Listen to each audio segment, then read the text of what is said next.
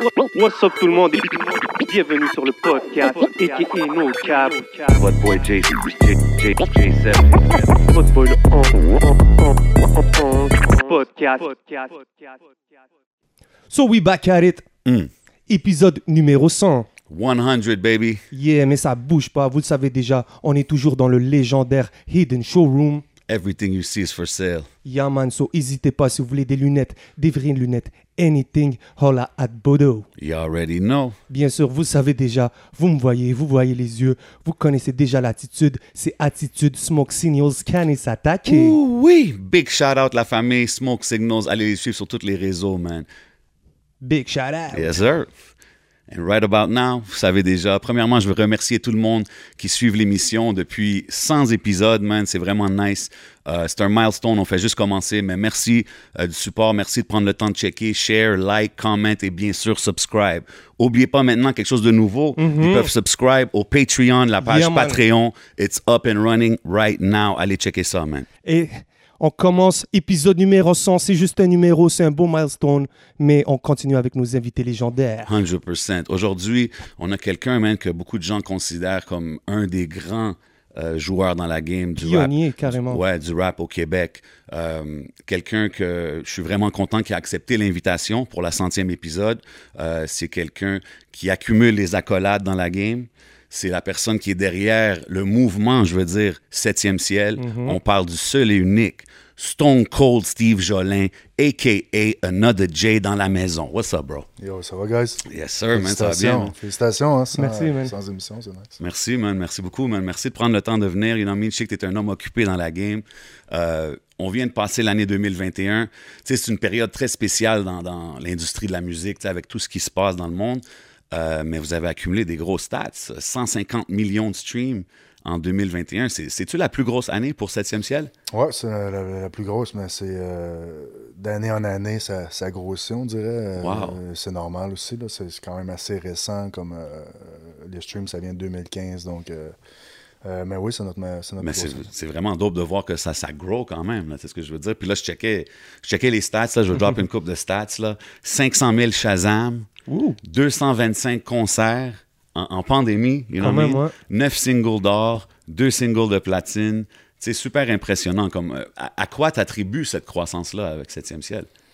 Ben, ça- on attribue euh, aux, aux- aux excellents artistes qui sont avec nous, d'un, euh, leur créativité, euh, leur confiance, euh, notre équipe. euh, je pense le travail qui est fait depuis, euh, depuis plus de 20 ans maintenant, euh, Mm. qui euh, qu'on on est là à, à défoncer des portes pour, euh, pour, euh, pour le genre, pour le style. Puis euh, je pense que là, ça commence à porter fruit. C'est, c'est, c'est- je pense qu'actuellement, le, le, le rap game est à son meilleur euh, Mhm. C'est au fou. Québec et à Montréal. C'est fou de voir que tu étais là vraiment au, dé- ben, au début d'une certaine époque, je veux dire, tu sais, parce qu'il y avait quand même du rap dans le Québec avant, mais tu sais, 2000, 2000, 2002, 2003, c'est vraiment le début d'une époque où est-ce que ça, ça devenait commercialisé de plus en plus, tu sais, puis c'est- c'est vraiment dope de voir que tu es encore ici. Puis, C'est la première fois des disques, euh, t'as dit disque platine?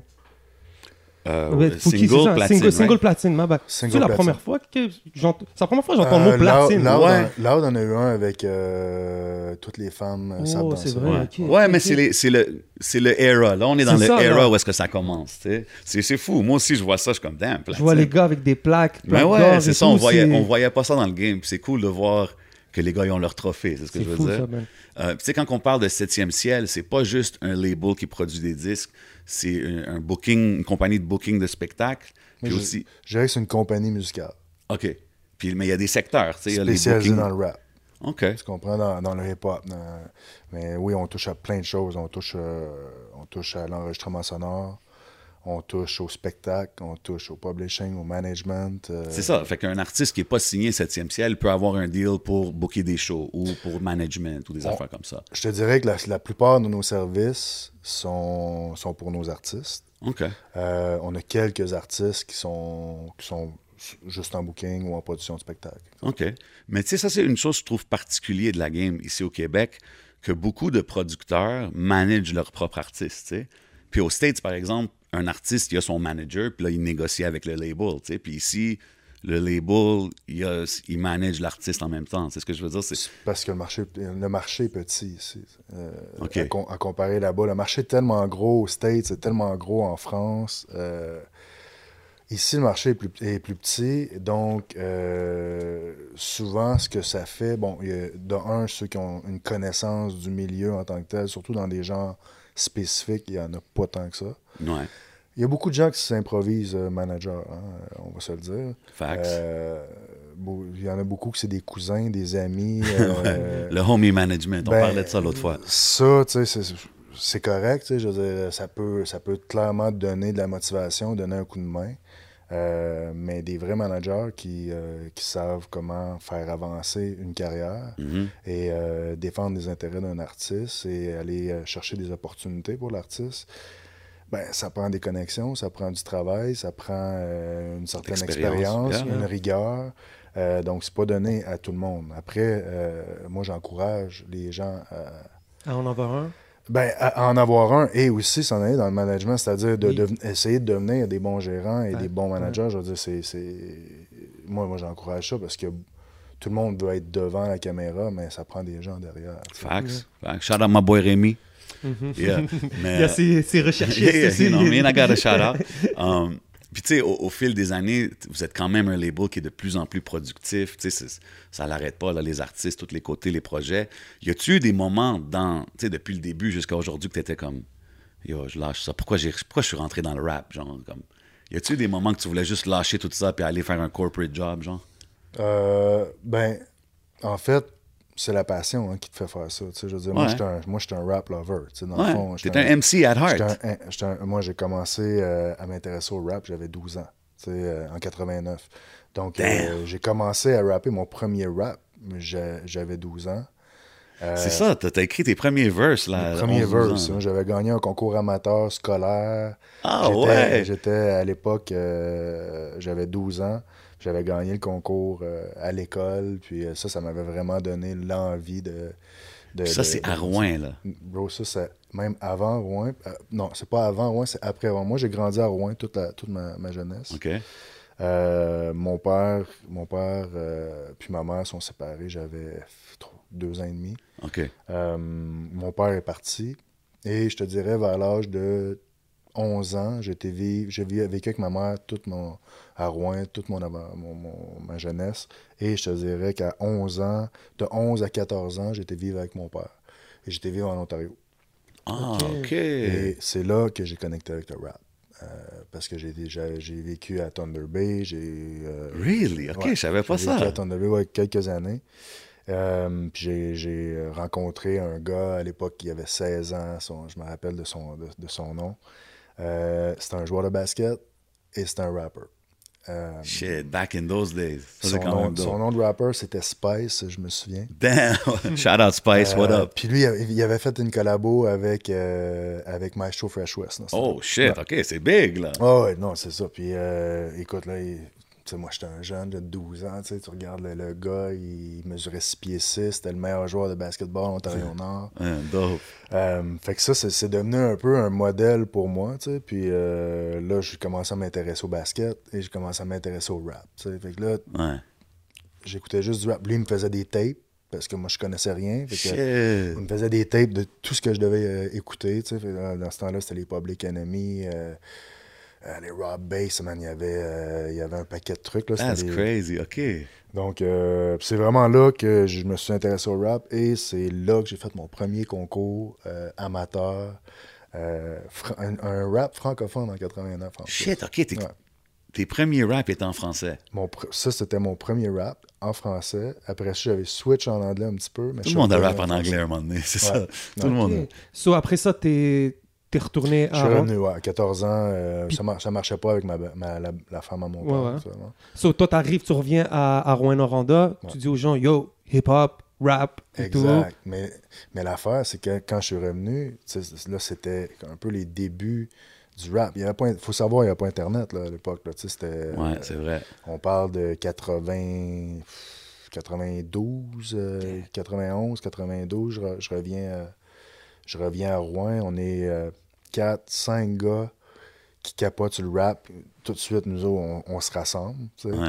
Les autres, c'est- c'est- sur- à l'époque, c'était le punk rock qui était C'est fort. ça, mais c'était toujours. Même ici, tu sais, comme Ouais. je dis souvent, quand tu te promenais dans le temps, t'arrivais quelque part, tu voyais lui qui avait le hip-hop swag, t'es comme, OK, tu connectais Exact. avec lui, tu sais. Exact. Mais là-bas, ça devait être encore plus. Ben euh, oui, on n'était pas beaucoup. Puis là, tu sais, nous, on avait des règles. tu sais, On avait des règles parce que, on- comme je disais, il n'y avait pas Internet. Donc, euh, et on se disait, il y avait un petit magasin de disques qui s'appelait le Polisson à l'époque, dans le petit centre d'achat euh, à Rouen-Noranda. Puis euh, là, il fallait qu'on fasse venir des, des CD, tu sais.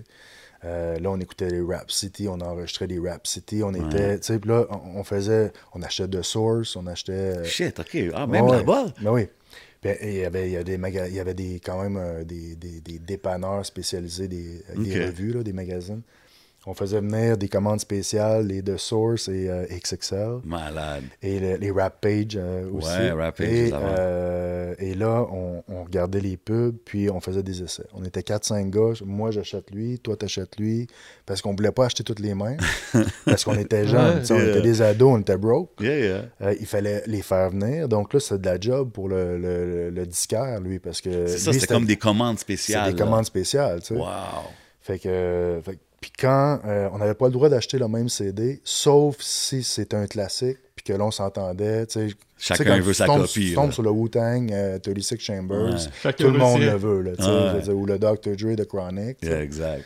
Fait que fait qu'on s'est ramassé avec des à connaître du rap puis à, à- à s'échanger des CD puis euh, mais bon tu sais ça a été ça un peu le, le début Puis c'est drôle parce que c'est vraiment ce qui s'est passé à Montréal aussi c'est juste qu'on Ouais. n'était vraiment pas connectés C'est Euh, fou, ton comment, puis il est très c'est la même chose classique à qu'est-ce que comme, Exact. comme moi, comme tout le monde d'ici, c'est ce que je veux dire. ça. Puis je on dirait que je me serais pas attendu à entendre cette histoire-là à cause que Rouen Noranda dans ma tête, c'est comme ah, mais vous étiez vraiment des fans là, à commander Bro, les CD puis tout là. euh, Rap City euh, Rap City avec euh, Casey. LMNOP Yo, Euh, ok, t'es-tu d'accord avec moi? Ça, c'est le meilleur rap show qu'il y a eu au Québec ever. Moi, je pense Rap City, là. Je veux pas. ben tu veux dire à Musique Plus? Ouais, à Musique Plus. ben tu sais c'est un, un des seuls qu'il y a eu C'est ça, là. il y en a Je mais veux pas. non, non, C'est mais quoi, il y, a eu, il y a eu avec euh, Shahid, il y a eu. Ben oui, mais je veux dire, c'était toute la même, la même mouture, sauf qu'avec différents animateurs. Non, parce que Casey il rappait, Casey avait un DJ, il avait un audience, c'est ce Ouais, que je c'est veux vrai. dire? Ouais, ouais, non, c'est c'est très hip-hop. Je sais Ben, pas, j'aime donner ses fleurs. C'était moi, puis je, je lui donne moi aussi. Yeah, 100%. mais après, tu sais, je veux dire, euh, moi, j'ai beaucoup aimé l'époque de Mariam aussi. Ok, Euh, ouais. Mariam était, était arrivé avec un knowledge aussi. euh, Absolument. Même Malik, tu sais, Malik a fait des moves. là. Malik, 100 Yo, yo, ça, Malik, c'est il pas est pour venu, enlever à Malik il est venu faire un spécial à rouen Ouais. hein. Yo, Malik, j'y donne un gros props parce que lui il est allé en région beaucoup, man. Ouais. Durant son, son temps en Musique Plus, il avait sorti son projet puis tout, Ouais. mais il est vraiment, il a profité Ouais, un il a peu fait de un remix, non, de Beat à Non, lui, il avait fait euh, Lucien Francoeur. Mais Ah, ça, lui- c'était après que j'ai fait le Ah, beat à Tibi. il- il a vu la Là, tout le monde voulait avoir son, Yeah. son ouais. hit, You know, Shahid had to jump on that. Big shout out Shahid, bro. Definitely. Mais, mais c'était cool parce que puis Shahid était super, super, super cool comme dude. tu sais, Puis je me souviens, il était là, il venait de sortir son projet. Il disait Hey, J'aimerais ça venir faire un show chez vous. J'ai dit Parfait, tu vas venir faire un show. Moi, je, je, euh, je produisais tous les shows là-bas. J'ai dit Tu vas venir, mais t'amènes toutes tes caméras, puis on fait un spécial hip-hop à rouen Big up, man. Fait que euh, ça- on dope, avait ça. dealé ça comme ça. Ouais, c'est des bons moves. C'est des bons moves pour ta ville. T'es- Ben, ben, pas juste pour la ville, je pense pour la. À l'époque, il y avait quand même, euh, comment je pourrais dire, on était dans une industrie très, très parallèle. Tu avais l'industrie musicale, puis tu avais le rap qui Ouais, était à absolument. côté. C'était underground. là. Et tu avais des gars comme moi qui étaient des crinqués de rap, qui voulaient, euh, qui essayaient de produire des shows.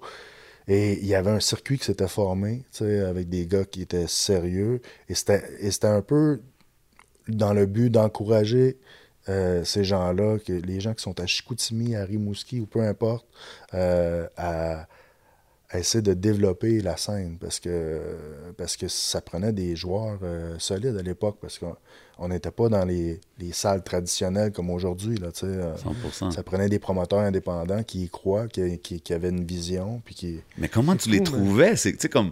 Parce que tu as vraiment tracé ton propre chemin dans ce temps-là, à devais- faire tes, tes connexions de Chicoutimi à telle place, telle place. C'est sûrement Montréal. Est-ce que toi, en étant à Abitibi, tu vois peut-être, tu, on parle de euh, Rap Cité et tout, Ouais. sûrement que tu dois voir Montréal, puis tu te dis, hey, moi, si je, si je veux que ma carrière fonctionne, c'est peut-être pas en Abitibi, il faudrait que je bouge à Montréal. C'est comment que tu voyais ça, toi? Ben, écoute, ouais, c'est sûr que euh, tu te poses toutes ces questions-là, tu sais. Puis euh, moi, j'ai quand j'ai commencé à faire à m'intéresser, moi, j'étais déjà, j'avais mon premier groupe, comme je te dis, j'étais, j'avais 12 ans, tu sais. On était deux gars.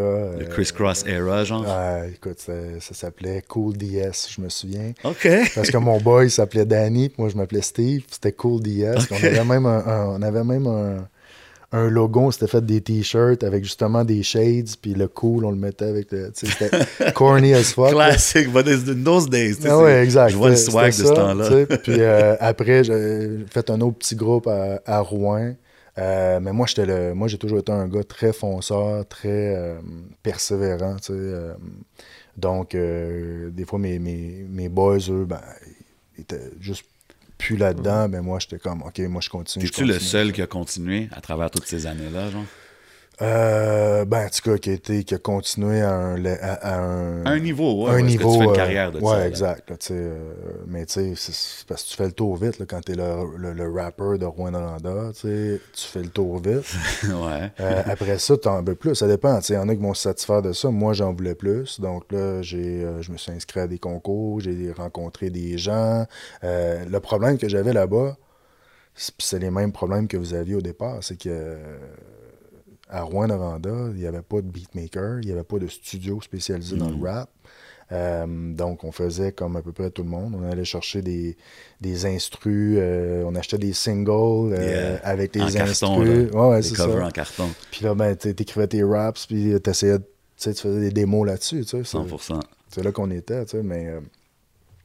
mais non, écoute, ça prend, euh, ça, ça, ça, ça prend une bonne tête de cochon pour... euh, Yo, faut- sérieux, parce que c'est, on parle de 7 heures de route, puis c'était-tu pour des concours les premières fois que tu venais à Montréal, genre? C'était-tu dans le cadre de, de contest ou tu t'es venu freestyle des fois juste pour un peu pousser ta musique? Ou... Ben, euh, en fait, moi, je- j'ai fait un bac euh, en, en enseignement, éducation. en éducation Ouais. physique. Fait que tout ce que je faisais au départ, j'enregistrais sur des, comme je disais, des, des, des démos sur des, des instrus. Mais après, je suis venu euh, à Sherbrooke étudier. Ouais. Et concours de circonstances, euh, j'ai euh, mon cousin qui, qui venait de la même place que moi, à Rouen, a déménagé faire un cours à Québec. Puis la blonde d'un beat, du beatmaker des ambassadeurs à l'époque, et de Good Samaritans, JP Matt. Ah, OK. The Good Samaritan. Exact. Ouais. Good Samaritans, des ambassadeurs. Le beatmaker, le producer de ce groupe-là, euh, sortait avec une fille de Rouen. Et euh, bon, mon, mon cousin me dit euh, Yo, j'ai rencontré un beatmaker, tu sais. Toi, tu devais être comme Yes! Et moi, bro, moi, j'ai toujours écrit, tu sais, je me suis toujours dit, un, un bon moment, je vais rencontrer des gens, tu sais. Puis c'est comme ça que c'est arrivé. je suis arrivé à Sherbrooke, je, euh, je sautais dans le whip, je m'en allais euh, à Québec, puis euh, j'enregistrais, je sortais, je sortais de là avec trois, quatre chansons en deux jours, tu sais. Fait, fait que j'étudiais les fins de semaine, je passais mes fins de semaine à Québec, on enregistrait là-bas, on revenait, puis euh, c'est comme ça qu'on a fait le premier album. Premier Sick. set, ça a été, ça a été produit euh, par, par JP Matt, toutes les tracks, sauf un qui a été des, produit par DJ Org. Yeah. Shout out à Org, man. C'est quand, c'est où que vous êtes connu, DJ Org? Parce que je sais que On s'est c'est. fait, on s'est connus en fait à Sherbrooke. Euh, à l'époque, à Sherbrooke, il y avait le Mason Pub, qui était. euh, bon, moi, j'étais, j'ai étudié là 4 ans, euh, de 99 à 2003. Euh, puis, euh, j'ai j'ai toujours continué, mais j'allais, tu sais, on allait au Mason Pub, puis tous les artistes euh, du temps, ils allaient faire des shows là, euh, sans pression, euh, Mosaïen. Ou c'était au Granada, puis qu'il y avait l'after au Mason Pub. Mais c'était tout le temps un truc comme ça, tu sais. Puis DJ Org faisait avec DJ Huggy, c'est lui qui a, DJ Huggy, c'était le proprio de, du Mason Pub. Et il faisait des soirées euh, DJ Huggies et DJ Org. Puis c'est là que j'ai- je l'ai rencontré. Mais tu sais, bro, moi je, moi, je suis arrivé là avec mes démos. Tous les, les artistes, là, les Rain Man, tout ça, je leur ai tous donné des démos, moi, à un certain moment. Ah ouais, dans, hein? dans, dans ma carrière. Ok, tu les voyais en show, puis tout. J'allais les voir, puis je leur don- leur donnais les props. Yo, je rap. euh, T'es arrivé comme un, comme un fan, t'es arrivé comme un. Ben, absolument, tu sais, C'est comme ça. un gars qui, qui était, qui était hungry puis qui voulait euh, réussir Ouais. là-dedans, tu sais. Euh, puis moi, je- j'étais persuadé que j'avais, un truc, tu sais. Tu Fait que, tu donnais- sais, fait que- fait que juste pour dire, tu donnais ton démo genre à dramatique. Genre, Mosaïen, Aujourd'hui, c'est ton boy, tu Rain Man, euh, Dommatic à l'époque, euh, SP, euh, DJ Horde, tu sais, bro, euh, euh, Ray Ray. euh, Ouais. Wow. tu sais, tout- Tous des gars stratèges. euh, Mais eux, ils me connaissaient pas. Non, c'est ça. Mais c'était les Fait gars qui se étaient dans le possiblement même pas de ça. Toi que tu leur disais, j'arrive de Rouen. Ben, moi, j'étais là, écoute, moi, je rappe, j'étais un gars de Rouen, je viens d'Abitibi, euh, là, je suis aux études à Sherbrooke, euh, voici ce que j'ai fait, tu sais, puis je sais même pas si les gars l'ont écouté, mais tu sais, je veux dire, ça, ça fait non, mais partie- tu grindais, là. C'est Ouais, toute partie du grind. T'as fait le hip-hop, ma, ma t'as Yeah. fait le hip-hop forever, c'était en 2002? 2002, ouais. Ça, c'était-tu. c'était- J'ai fait le concours aussi, on, on le mentionne Yeah. souvent ici sur l'émission. C'était-tu. Ça t'a-tu aidé un peu à te situer? Parce que tu sais, t'arrives là, c'est un gros concours, il y a plein d'artistes de Montréal, de Québec, de ci. Ça t'a-tu aidé un peu à voir où est-ce que tu te situes un peu dans le game? En tant Ouais, que MC, ben, genre? Oui, c'est sûr. Puis euh, moi, je voulais me mesurer à ça. Mais je- comme je te dis, j'avais faim. Moi, je voulais, Ouais. euh, je voulais tout faire. Là, euh, euh, donc, puis là, ben, j'avais des beats. Parce que là, il y avait JP Matt qui commençait à. Puis j'avais P de Good Samaritans qui. qui qui, j'avais commencé, moi, à faire des trucs avec les ambassadeurs. J'avais fait beaucoup de chansons avec eux. Quand ils faisaient des shows, ils m'invitaient. Je faisais une coupe de tracks. T'avais ton expérience. j'ai commencé à faire des shows un petit peu à Québec, euh, au DAG, et euh, j'ai comment- j'ai fait la première partie de Cut Killer, de, de, Nice. De, Booba, j'ai fait la première partie de, j'ai, ça m'a ouvert quand même des portes. Puis quand je me suis inscrit à ce, ce concours-là, euh, ben on a, on a fait le concours au Capitole, ça s'est super bien passé, puis je pense que, ben, dans un, on, a tué le shit, là. There you go. Pop your collar. Yo, Steve, Non, ici, c'est l'émission où est-ce qu'il faut que tu popes ton Ah, collar ben, écoute. puis tu dises les shit comment c'était. Non, mais je veux dire, on est arrivé avec euh, beaucoup d'énergie sur scène, tu sais, puis euh, avec des tracks très up-tempo, euh, tu sais, euh, un track s'appelait J'ai plus le cash, puis qui était euh, J'ai plus de cash, puis euh, avec un beat qui rentre dedans, tu sais, puis on est arrivé, on était prêts, tu sais. Ouais, c'est ça. Puis on a, on, a, on, a, on a passé en finale à Montréal. Puis finalement, j'ai fini troisième du concours.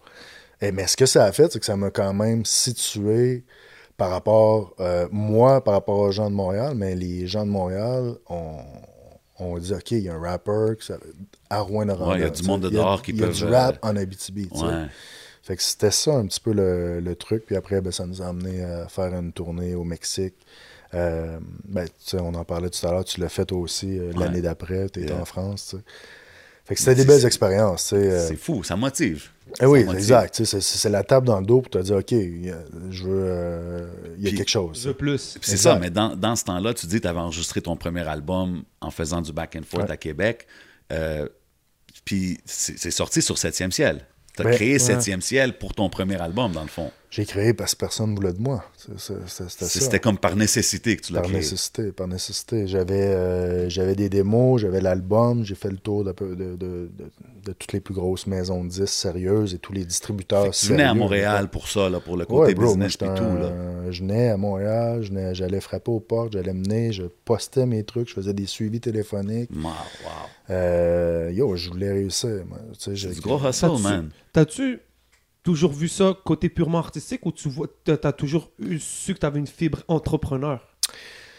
Ben, à partir du moment où euh, j'ai produit mon album avec JP, puis, euh, tu sais, euh, je savais après ça, bon, qu'il fallait, euh, qu'il y avait des efforts à mettre autres que juste dire, bon, je fais, euh, je suis un artiste, j'enregistre. J'ai fait un album. C'est ça, parce que l'album, bon, d'un, il faut que tu, tu mettes tout ensemble. Tu sais, je veux dire, il faut que tu trouves euh, euh, qui va faire le cover, qui, euh, Ouais. avec qui, comment tu vas le mettre en marché. Il y a un paquet de choses que moi, je connaissais rien là-dedans.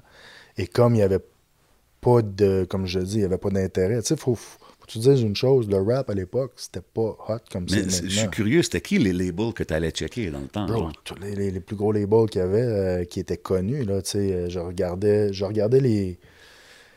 Je regardais ce qui se faisait. Genre BMG, Mo- des- exact. Mosaïen, BMG, je, je leur envoyais les trucs. Euh, Audiogramme, j'ai envoyé des trucs. Euh, Mais c'est ça, il n'y avait pas de label vraiment spécialisé. Envoyé des trucs. Tu sais, non, il n'y en avait pas. Tu sais, fait que Taka, t'en- j'en voyais partout. Tu, sais, tu comprends? Après, il y, en a, il y en avait les plus petits. Euh, mais en même temps, tu sais, moi, je me disais, si je m'embarque avec un label, je vais avoir un label qui sait où est-ce qu'il s'en va. Tu comprends? Ouais. Euh, donc, je voulais avoir des gens qui avaient, euh, même si c'était pas des succès de rap, mais c'était des gens qui étaient capables de propulser des artistes. tu sais. Mm. Parce Bonne que c'était une toute autre époque. Ouais. Il n'y avait pas de streaming, il n'y avait pas de stats. tu sais, euh, à l'époque, c'était euh, la meilleure équipe, l'équipe qui est capable de mieux te, Ouais. te- te- te mettre de l'avant, Ouais. euh, qui, est, qui est capable de faire le meilleur marketing pour ton projet, tu sais, euh, le meilleur- qui sont les meilleurs vendeurs, autrement dit. C'est fou, pareil. T'as pas beaucoup de canaux de, de façon de dire de, de, de make it. C'est soit tu le fais tout seul, soit tu trouves une équipe. Donc à un moment donné, si tu y crois vraiment puis que tu as la fibre, tu te dis fuck it, là.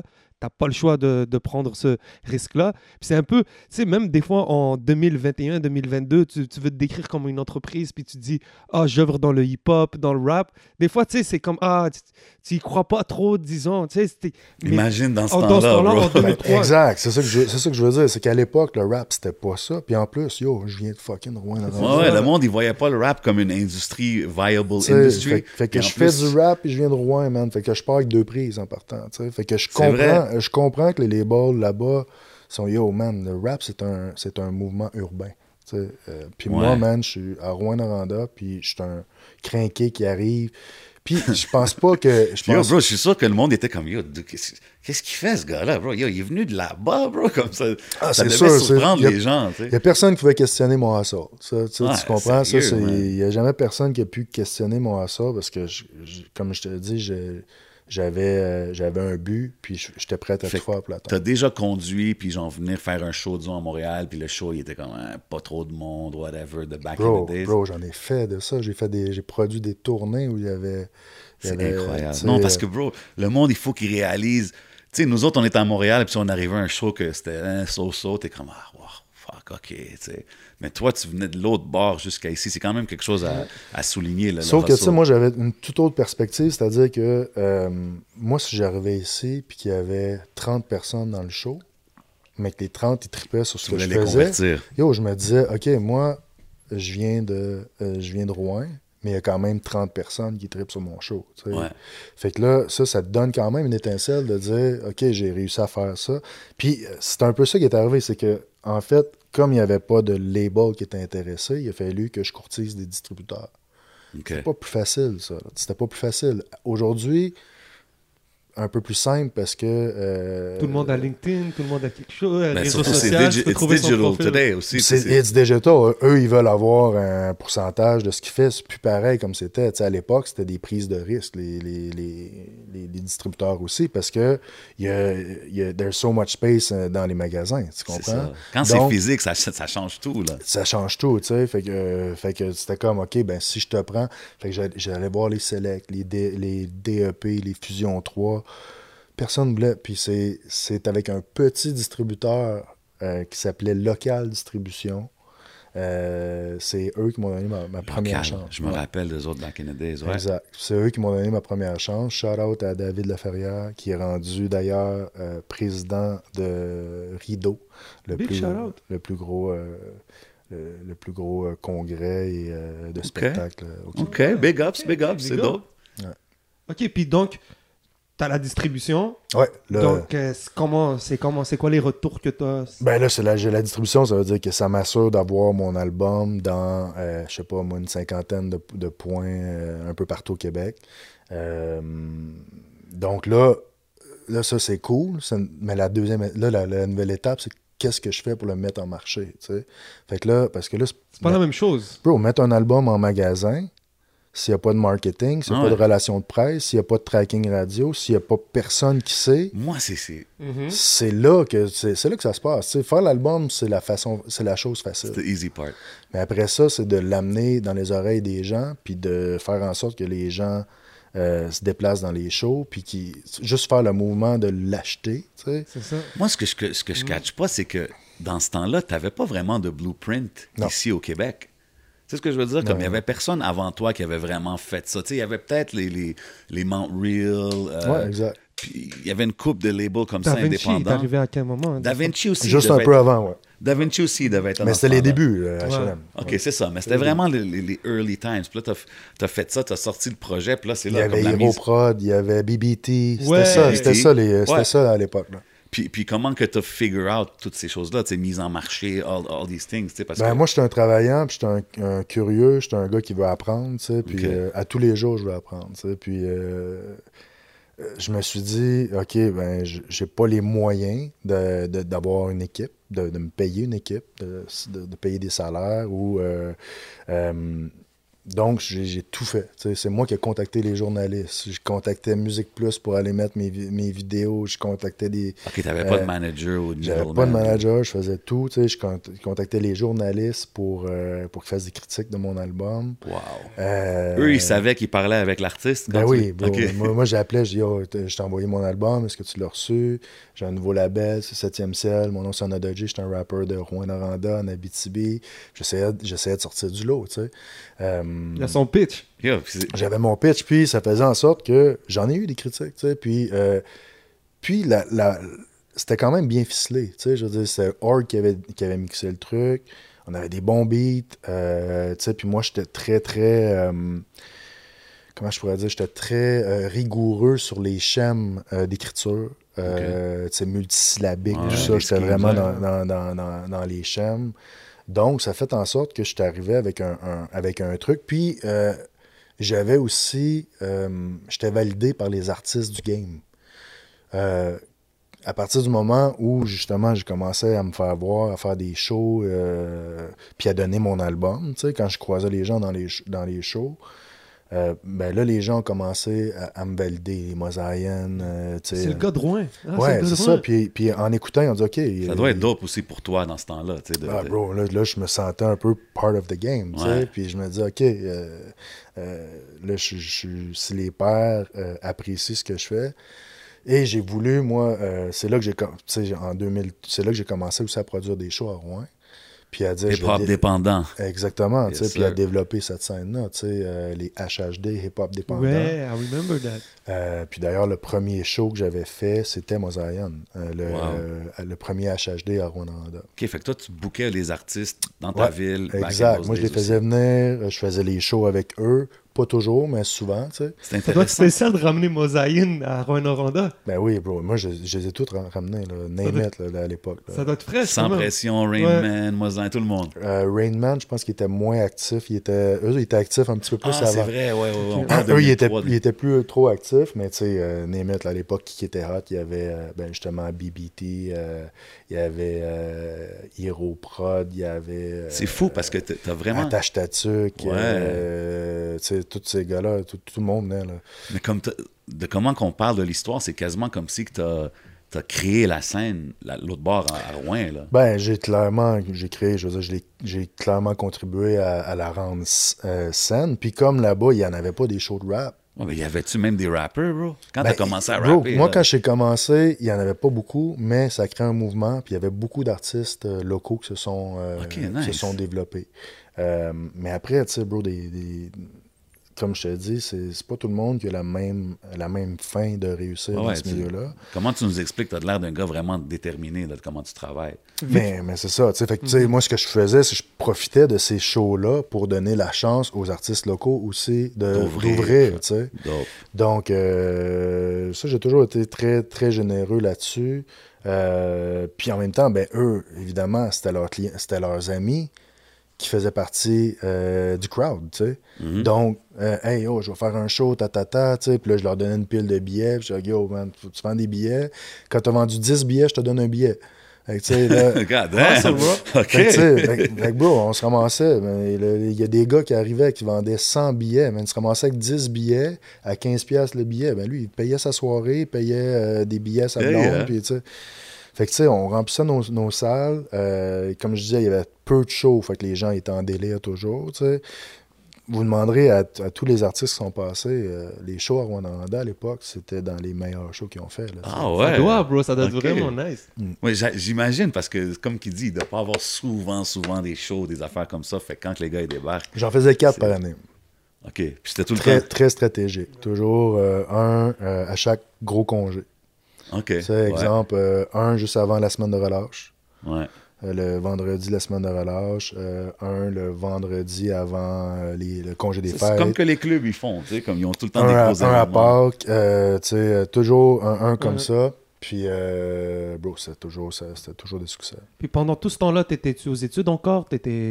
Non, là, j'étais revenu. Ça, ça, c'est en 2003. C'est en 2003. Ah, ben, Moi, j'ai terminé mon bac en 2003. J'ai commencé en- à enseigner en 2003, mais j'ai jamais accepté de tâches à 100%, puisque c'est c'est des pourcentages de tâches quand tu es enseignant. Jamais- suppléant, genre? Euh, non, j'avais des j'avais euh, j'avais mes groupes à moi, mais c'était j'ai jamais été plus que 50% de tâches. Ok. Yo, les gars, vous écoutez du hip-hop, vous savez c'est quoi le rap? Ben, puis puis 50% de tâches, pourquoi? C'était parce que je voulais justement garder du temps pour ma business, pour ma carrière d'artiste. C'est ça, dans ce temps-là, tu commençais le label. Je puis commençais, ouais. Puis là, en 2006, tu as sorti euh, Septentrion. Septentrion. Puis, sais, quand j'écoute l'histoire, c'est vraiment dope de comment toi, t'appelais les journalistes. Toi, t'as tout fait les moves toi-même pour Ah. vraiment apprendre la game. là. Sur le premier album. Ouais. Parce que j'ai appris, euh, j'ai monté mes tournées, j'ai tout fait avec le premier album. Mais j'ai appris, euh, j'ai vite appris que je ne pouvais pas tout faire. Euh, donc, le deuxième album, Ok, j'ai- là, t'avais plus un j'ai team. commencé à m'entourer. Tu Là, j'étais, je cherchais euh, des gens pour m'aider euh, au niveau des relations de presse, puis stage radio. euh, tu euh, OK, man. Ça a été qui la- les premières personnes que t'as que as eues autour de toi? La première personne, Marie-Claude Costicella, euh, qui euh, à l'époque travaillait pour une autre maison de disques qui était Atlantis, mais qui prenait des petits euh, contrats freelance comme ça. Puis euh, elle, ça a été euh, la première là, qui m'a vraiment pris sous son aile en termes de ARP. Euh, RP qui est. Relation de Relation de Presse, presse. ma bad, ouais. juste pour les gens. Puis euh, j'ai eu un premier booker à l'époque, man, je me rappelle même plus de son nom.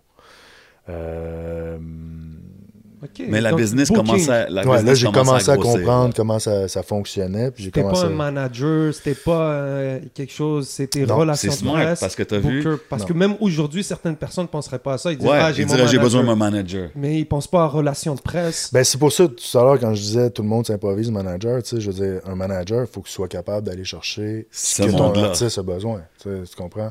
Ben, moi, ça, je l'ai fait instinctivement. tu sais, euh, J'ai compris assez vite que pour aller plus loin, il fallait, euh, puis comme j'étais à Rouen en plus, ben, il fallait que je trouve les façons de- de- d'avancer euh, à la vitesse grand V parce que je savais que je partais de plus loin que tout le monde. tu sais. Puis là, OK, puis là, sur le, le deuxième album, c'est là que tu as drop euh, Beat at le beat à Tibi. Le beat à Tibi, puis ça, c'est un flash qu'on a eu avec DJ Org. Euh, Ah ouais? Ouais. euh, C'est lui euh, qui l'a produit? C'est lui qui l'a produit. Euh, puis euh, c'est- tellement drôle comment ça s'est fait. Euh, je l'ai contacté, j'ai réussi à avoir euh, son contact, je l'ai appelé, puis je dit Salut, c'est un ADJ de Rwanda. Qui? Euh, ben, Le- Un le- rappeur de Rwanda. parles de Raoul Duguay? Raoul Raoul, Duguay. ben oui. Parce que Raoul Duguay, il faut savoir que la bite à Tibi, c'est un hymne. euh, c'est un de ses albums, Ouais. je pense. ben, euh, en fait, c'est son, plus grand succès. tu sais, je veux Ok, dire, il a ouais. Ça, c'est un, un gros succès comme québécois en Oui, oui, général. exact. C'est Ah ça, oui. c'est un Ok, hymne non, I don't know, québécois. moi, je, je connaissais pas. Exact. J'ai appris Mais c'est un cette chanson-là un avec ta track. puis je pense que c'est un politicien. C'est un poète, C'est c'est un peintre, c'est un Gros artiste multidisciplinaire. OK. Euh, D'Abitibi. Shout out à Raoul d'ailleurs. C'est un, c'est Big un- ups, the ouais, c'est un gars de Val d'Or, en C'est fait. Euh, il a grandi à Val d'Or. Puis il a fait la chanson La bite à Tibi. Donc la bite à Tibi, ça, à la Saint-Jean, tu l'entends tout le temps partout. C'est un, un les gens sont en train de nous entendre parler, puis on dit la bite à Tibi. Ouais, Donc exact. on, on parle pas de l'entre. C'est la, la- la bite. Ça veut dire que c'est quoi la bite? Ben, la BTB, c'est la bite à Tibi. C'est. euh, écoute, il faudrait que tu écoutes le. le- tu sais, c'est rien de. Il n'y a aucune Ok. connotation sexuelle. Juste pour comprendre Mais les si tu, con- si tu connais Raoul, Raoul Duguay, c'est un des gars les plus flyés qu'il y avait à l'époque. Tu sais, euh, va- allez, allez googler euh, Raoul Duguay euh, sur YouTube, tu sais, des entrevues qu'il a fait. C'est un, c'est un, c'était un des, des flyés. Dans Ok, le c'est temps, un tu sais. wild boy. Ouais, ouais, ouais. OK. Euh, mais bref. Là, fait tu que, fait moi, je, oh, je je l'appelle, puis je dis, oh, je veux faire la beat à Tibi, euh, la beat à Tibi version rap. On va appeler ça le beat à Tibi. Yeah. Mais tu sais, la beat à Tibi, là, ça a été repris dix fois par euh, des groupes rock, par des groupes ci, puis ça, tu sais, puis ça n'a jamais rien fait. OK. Lui, un bon joueur, il dit Ok, euh, tu viens de. C'est intéressant ton parcours, euh, tu viens de Rouen, nanana. euh, ok, on, sort- on se donne un rendez-vous au, au studio, telle heure, telle date, on fait ça. Chez DJ Org, en plus, il est en déménagement. On est dans son sous-sol, man. C'est, un. Il n'y a rien de chic dans son. Hood son- studio Ouais, style. exactement. Yeah. Fait que lui, il arrive là, salut, là-haut, attends, on, on se rencontre, il fait, fait son truc, tu sais. Ça a pris du temps avant qu'on catch vraiment où est-ce qu'on voulait aller, parce qu'on on savait euh, un peu où on s'en allait, mais le beat était trop up-tempo, tu sais. On essayait de faire un truc à- plus près de la beat à Tibi que du beat à Tibi. Ouais. Et c'est quand, à la, der- à la dernière seconde, euh, ça fait peut-être déjà deux heures qu'il enregistrait, que là, Org, il flippe le, le truc, euh, il a ralenti le tempo, puis là, là, ça, là ça, a point- ça a pris tout son sens. Mais là, tout ce qu'il avait fait, ça marchait plus. Fait qu'il a fait, là, on il a fallu qu'il refasse. Fait qu'on était un peu mal à l'aise, mais il était bon joueur, il l'a fait. Puis il- après ça, il est parti, puis lui, il m'a avoué, il a dit, yo, euh, il a pas dit yo. Let's Mais- be clear. Mais, ouais. Mais il a dit écoute, moi je pensais je pensais plus jamais te revoir, puis je pensais tu fais ça, puis Oh, tu étais ouais. pour sortir ça, puis that's it, tu sais. Mais c'est pas ça que ça a fait, c'est que ça a complètement ramené Raoul sur le devant de la scène. Wow. Euh, T'as revive sa carrière, Ben oui, bro, il s'est ramassé, tout le monde en parle, il, s'est, euh, il, a, il a fait euh, un, un paquet d'affaires, C'est fou. Puis pour toi aussi, ça a dû être un gros ça a point été tournant, un win-win, vraiment. euh, ça a été super, super cool parce que ça a été un win-win pour les deux parties. Euh, ça a été une collaboration euh, intergénérationnelle qui était, euh, qui était ben, le début de le début de, d'un ADJ euh, au sens commercial. Mainstream. ça. Ça, ça jouait à radio puis tout, là. Ça a hein? joué à radio, ça a été euh, yo, au moins euh, 60 fois numéro 1 ou du top 5 à Musique Plus. Jeez. Ok, ouais. Euh, ouais, ouais, Pop non, your c'est- collar, bro. un Il faut gros que tu droppes les stats. Ouais, c'était un gros clip à l'époque. ouais. Ça devait être quand même un gros investissement de faire tout ça. Ouais, ça a été beaucoup d'argent. On avait, on, avait, euh, on avait appliqué sur euh, Vidéofact à l'époque. Ouais. On l'avait eu, euh, mais c'était un clip qui a coûté au-dessus de 30 000 Oh, Dans ce temps-là, c'était hein? c'était- c'était de la- c'était de la grosse argent là, dans ce temps-là. Fait que c'est des gros risques dans, dans le fond quand même. Quand tu, tu y penses dans ce temps-là, c'est- tu mets 30 000 down. Là, qui si la chanson est flop, bro. euh, C'était Lost, quand, tu sais, avec euh, 514, puis il Mhm. disait il faut quand même que, il faut quand même avoir, il faut avoir quand même des, des couilles en acier pour prendre Ben des oui. gros risques comme ouais, ça. parce qu'on parlait de qui il restait indépendant. Ouais, ouais. Puis d'investir sur sa carrière, puis de savoir que ça va investir sur le long terme. Parce que regarde, aujourd'hui, on est encore là, puis on en parle. Donc, euh, Ben c'était un good bet aussi avec Raoul, tu sais, comme t'as t'as vraiment flip la track, ça l'a blow up, puis après ça, t'as- comme tu dis, ça t'a mis un peu sur la map ici au Québec. Euh, puis le prochain album, je pense, c'était 2010, c'est ça? 2010, c'est le dernier. c'est sur- etc. Ok, c'est ça, etc. Puis c'est sur celui-là que tu avais fait le collab avec Diane Tell. C'est ça. Ça, c'était inspiré un elle peu aussi de- une fille de Val d'Or. Ah, ok. Mm, Tu sais, il y a toujours un lien euh, là-dedans. Puis, puis même sur le deuxième album, Septentrion, j'avais fait, euh, j'avais fait L'Ho- L'Ho- L'Homme de bois. Et L'Homme de bois, c'était sur un échantillon de Les Yankees de Richard Desjardins. Ok. Fait que ça, c'était pas... t'as toujours. euh, Ben, tu sais, j'ai toujours... moi, je me suis toujours dit... euh, faut, faut être fier d'où on vient euh, pour savoir où on va, tu sais. ben, facts, facts. bien sûr. Puis d'une Big autre manière, c'est c'est le fun parce que tout à l'heure, on, on parlait de- d'industrie parallèle. Disons, il y avait le rap, underground, il y a l'industrie du Québec. Puis là, toi, tu es là, tu fais ta business. Puis à un moment donné, c'est clair que le, disons, le, le- l'industrie québécoise finit par s'intéresser à ça. Ils voient, oh, c'est c'est Raoul Duguay, c'est un rappeur qui fait ça. De façon de dire, c'est c'est que tu, tu vas vers eux, tu vas vers un peu l'industrie, les gens ils commencent à découvrir. C'est quand Ben, même un Ça a été moi, ma première euh, immersion dans l'industrie, si on veut. Puis, euh, bro, ça nous a fait faire des shows, j'ai fait des gigs. euh, ça nous a fait faire un paquet d'affaires, là, tu sais, des gigs à la télévision, euh, des, des Saint-Jean, des euh, hein? télévisés, des, euh, des trucs corporate aussi, là, tu sais, je veux dire, parce que à l'époque, l'intergénérationnel commençait à être dans la discussion. Je me suis ramassé dans des, dans des, à faire des, des, des places où, où justement Raoul était conférencier. Euh, et il nous invitait à faire le beat à Tibi parce que c'était un, c'était un succès.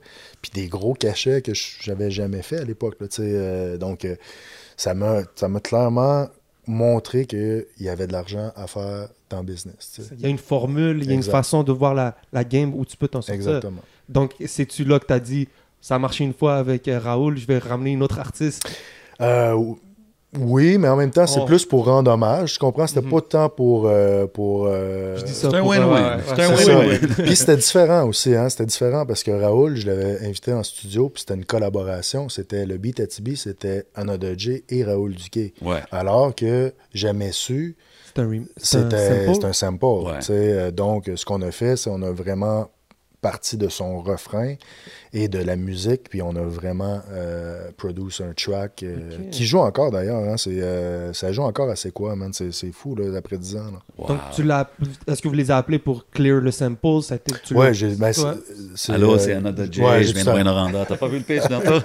C'est exactement ça. C'est fou, Ah ouais, mais c'est ça. comme, t'as tout ça, fait ça toi-même, right? Puis, euh, petite anecdote qui est quand même euh, succulente là-dessus, c'est qu'on a tout fait l'album, puis on avait avancé ce track-là, puis Diantel, je l'avais euh, croisé sur un show, puis j'avais dit « Hey, j'aimerais ça faire ça », puis c'est là qu'on avait fait un show euh, à Val-d'Or, puis c'était à l'époque c'était tous des artistes d'Abitibi, et j'avais été euh, invité là, puis elle aussi, puis c'est là que j'avais dit « Hey, j'aimerais ça pour mon prochain album, euh, faire une chanson avec une de tes chansons. Puis elle a dit oui, oui, ça me, ça me fait plaisir, tout ça. Elle me donne un courriel. Puis j'envoie tout le long du processus, on, on est en mixing, tu sais. Mais elle me répond pas, parce que je voulais y envoyer la track, tu sais. Puis elle me répond pas, puis on était rendu au moment où il fallait faire le mastering de l'album. Mais on a tout avancé, on était wise quand même, parce qu'on a tout avancé. Et euh, je pense, la dernière journée, elle me réécrit, puis elle dit « Ah, j'avais oublié que je t'avais donné ce courriel-là, je vais presque plus à ce courriel-là.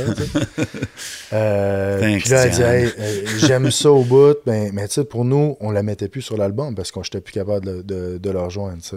Euh, puis finalement, ben, man, à la dernière minute, euh, elle a répondu. c'est fou. Puis ça aussi, ben, comme je te dis, c'est devenu un succès radio. euh. T'as vu, puis Un on gros parle clip que aussi. ça joue encore aujourd'hui. Ouais. c'était comme à ça de pas faire l'album. Crazy. Ouais. C'est-tu là que tu commençais, peut-être que les gens te prennent au sérieux? Est-ce que après. Ça a commencé avec Septentrion, je te dirais. Ben, tu sais, euh, au sérieux, je te dirais, dans l'industrie. Euh, tu sais, dans, dans le rap game, euh, Premier Set avait fait la job. Puis comme je te dis, euh, moi, j'ai fait des tournées avec seulement Premier Set. Je me suis ramassé à Rimouski, au Saguenay. Euh, j'ai produit des shows. hein. Moi, je produisais à distance. J'engageais des, des jeunes sur place. Euh, je louais des salles. euh, je leur disais, je leur donnais un montant. À distance. à distance. J'appelais, je disais, OK, c'est qui le gars, mettons, à, à Rimouski? Là, il me disait, ça, c'est lui qui, a- qui a- qui a fait des shows. Là, je disais, OK, je te donne un pourcentage des ventes. Moi, je loue la salle, ta, ta, ta. Je monte un bill, puis j'ai produit des shows. Ouais, c'était un peu crazy. Fait que C'est tout- fou, attends, mais là, quand tu parles à distance, fait que tu produis le show, tout ça, puis toi, tu n'étais pas là, là. Non, je suis pas là. Je Tu vas juste chercher euh, ton Tu dis au gars quoi faire, tu Puis dis je me combien pointe- ça coûte. Je me dis- pointe là, là, je vois si le gars était sérieux ou pas. Parce C'est que s'il y a personne, puis qu'il y a un bon bill, tu sais, parce que là, je montais des shows avec Acrophone, avec. euh, c'était un. Moi, j'étais jamais la tête d'affiche parce que j'étais, je, connaissais ma valeur à l'époque, tu sais. Euh, j'étais pas encore euh, au point de- d'être. Mais je me plaçais avec un, un Acrophone, que ça, ça marchait, avec des artistes, un- tu sais, puis là, on montait nos, nos shows un peu euh, comme ça. Puis quand j'avais un spot que je voyais que ça ça levait pas, ben là, j'allais voir le jeune, puis je disais, OK, qu'est-ce qui s'est passé? Puis là, là, tu sais, là, souvent, j'entendais. Il y en a qui marchaient, il y en a qui marchaient moins. Mais ça, c'est encore, encore aujourd'hui, c'est comme ça. là. The best way to learn, bro. Yeah, man. C'est fou, pareil. Puis, Puis entre les deux albums, si tu me permets, c'est euh, il y a eu, tu sais, on a parlé de 2006. ben là, on est arrivé, au, on est arrivé au 2010. ouais. Mais c'est aussi là que tu as commencé à signer des artistes. J'ai commencé après le, deux- le deuxième album. c'est ça. ok. Mais, Ouais. mais moi, ma question, c'est aussi, c'est pourquoi qu'après cet album-là, le dernier, euh, le dernier, c'était... Etc. Etc. Etc., exactement. Après cet album-là, t'as arrêté vraiment de rapper, de sortir d'album. Euh, ouais, j'ai arrêté parce que là, j'étais. Mais t'étais comme à ton, un peu à ton pic, non? J'étais à mon pic en termes de. euh, comment je pourrais dire Artistique. tu sais, J'étais. Ben, c'est ça, là, mon son, je, je trouvais que là, j'avais des meilleurs collaborateurs. Le son, tu sais, la qualité de production, la qualité. T'avais ma un nom, là, dans l'industrie. Ouais, ouais, j'avais un nom. Mais, euh, mais je trouvais ça. Je trouvais ça difficile d'être artiste et j'avais commencé aussi, faut pas oublier que j'avais commencé à sortir d'autres projets. Ouais. avant 2010. Là, j'avais signé euh, Samian, Corias, euh, Dramatique. Qui ont sorti genre 2007, 2008, 2009, right? 2007, Samian, euh, Corias 2008, 2009, Dramatique. Puis entre-temps, on a recommencé à sortir euh, des deuxièmes albums de ces artistes-là. Ouais, c'est beaucoup. Et là, ça, tu sais, puis eux, c'était des artistes. Moi, je me, à- à- dans ce temps-là, j'étais euh, j'étais vraiment dans une optique euh, qualité avant quantité. Et euh, je ne je vais pas travailler avec des artistes pour les tabletter. tu sais. Je veux que ça marche. Ouais. Mais ça, ça prend du temps. T'as comme sacrifié un peu ta Euh, J'ai carrière. sacrifié ma carrière business. pour la donner. Puis en même temps, j'avais fait ce que j'avais à faire. Tu comprends? J'étais euh, dans le sens où j'aimais ça, euh, être artiste. Puis, euh, mais tu sais, je trouvais que c'était beaucoup de travail de monter un spectacle pour aller défendre ton projet. Puis pendant que tu fais ça, ben ta business, elle roule à côté. Ouais, non, c'est beaucoup. Puis, euh, fait que tu sais, une année, il faut que tu fasses des choix. Surtout, j'imagine, toi, t'étais le go-to guy pour tout. Fait que même si t'engages des gens, ils vont venir t'appeler pour checker si tu- Ouais. ça, ça devient Mais à un moment donné là. aussi, tu commences à développer tellement de choses. Tu sais, ça faisait depuis quand, presque 2003 et même avant que tu développes peut-être les gens. Donc, à un moment donné, tu as beaucoup de responsabilités et tu comprends peut-être, dis-moi si je me trompe, mais c'est pas de se développer en tant que personne, mais de développer aussi son écosystème. Tu comprends que yo, il faut que le.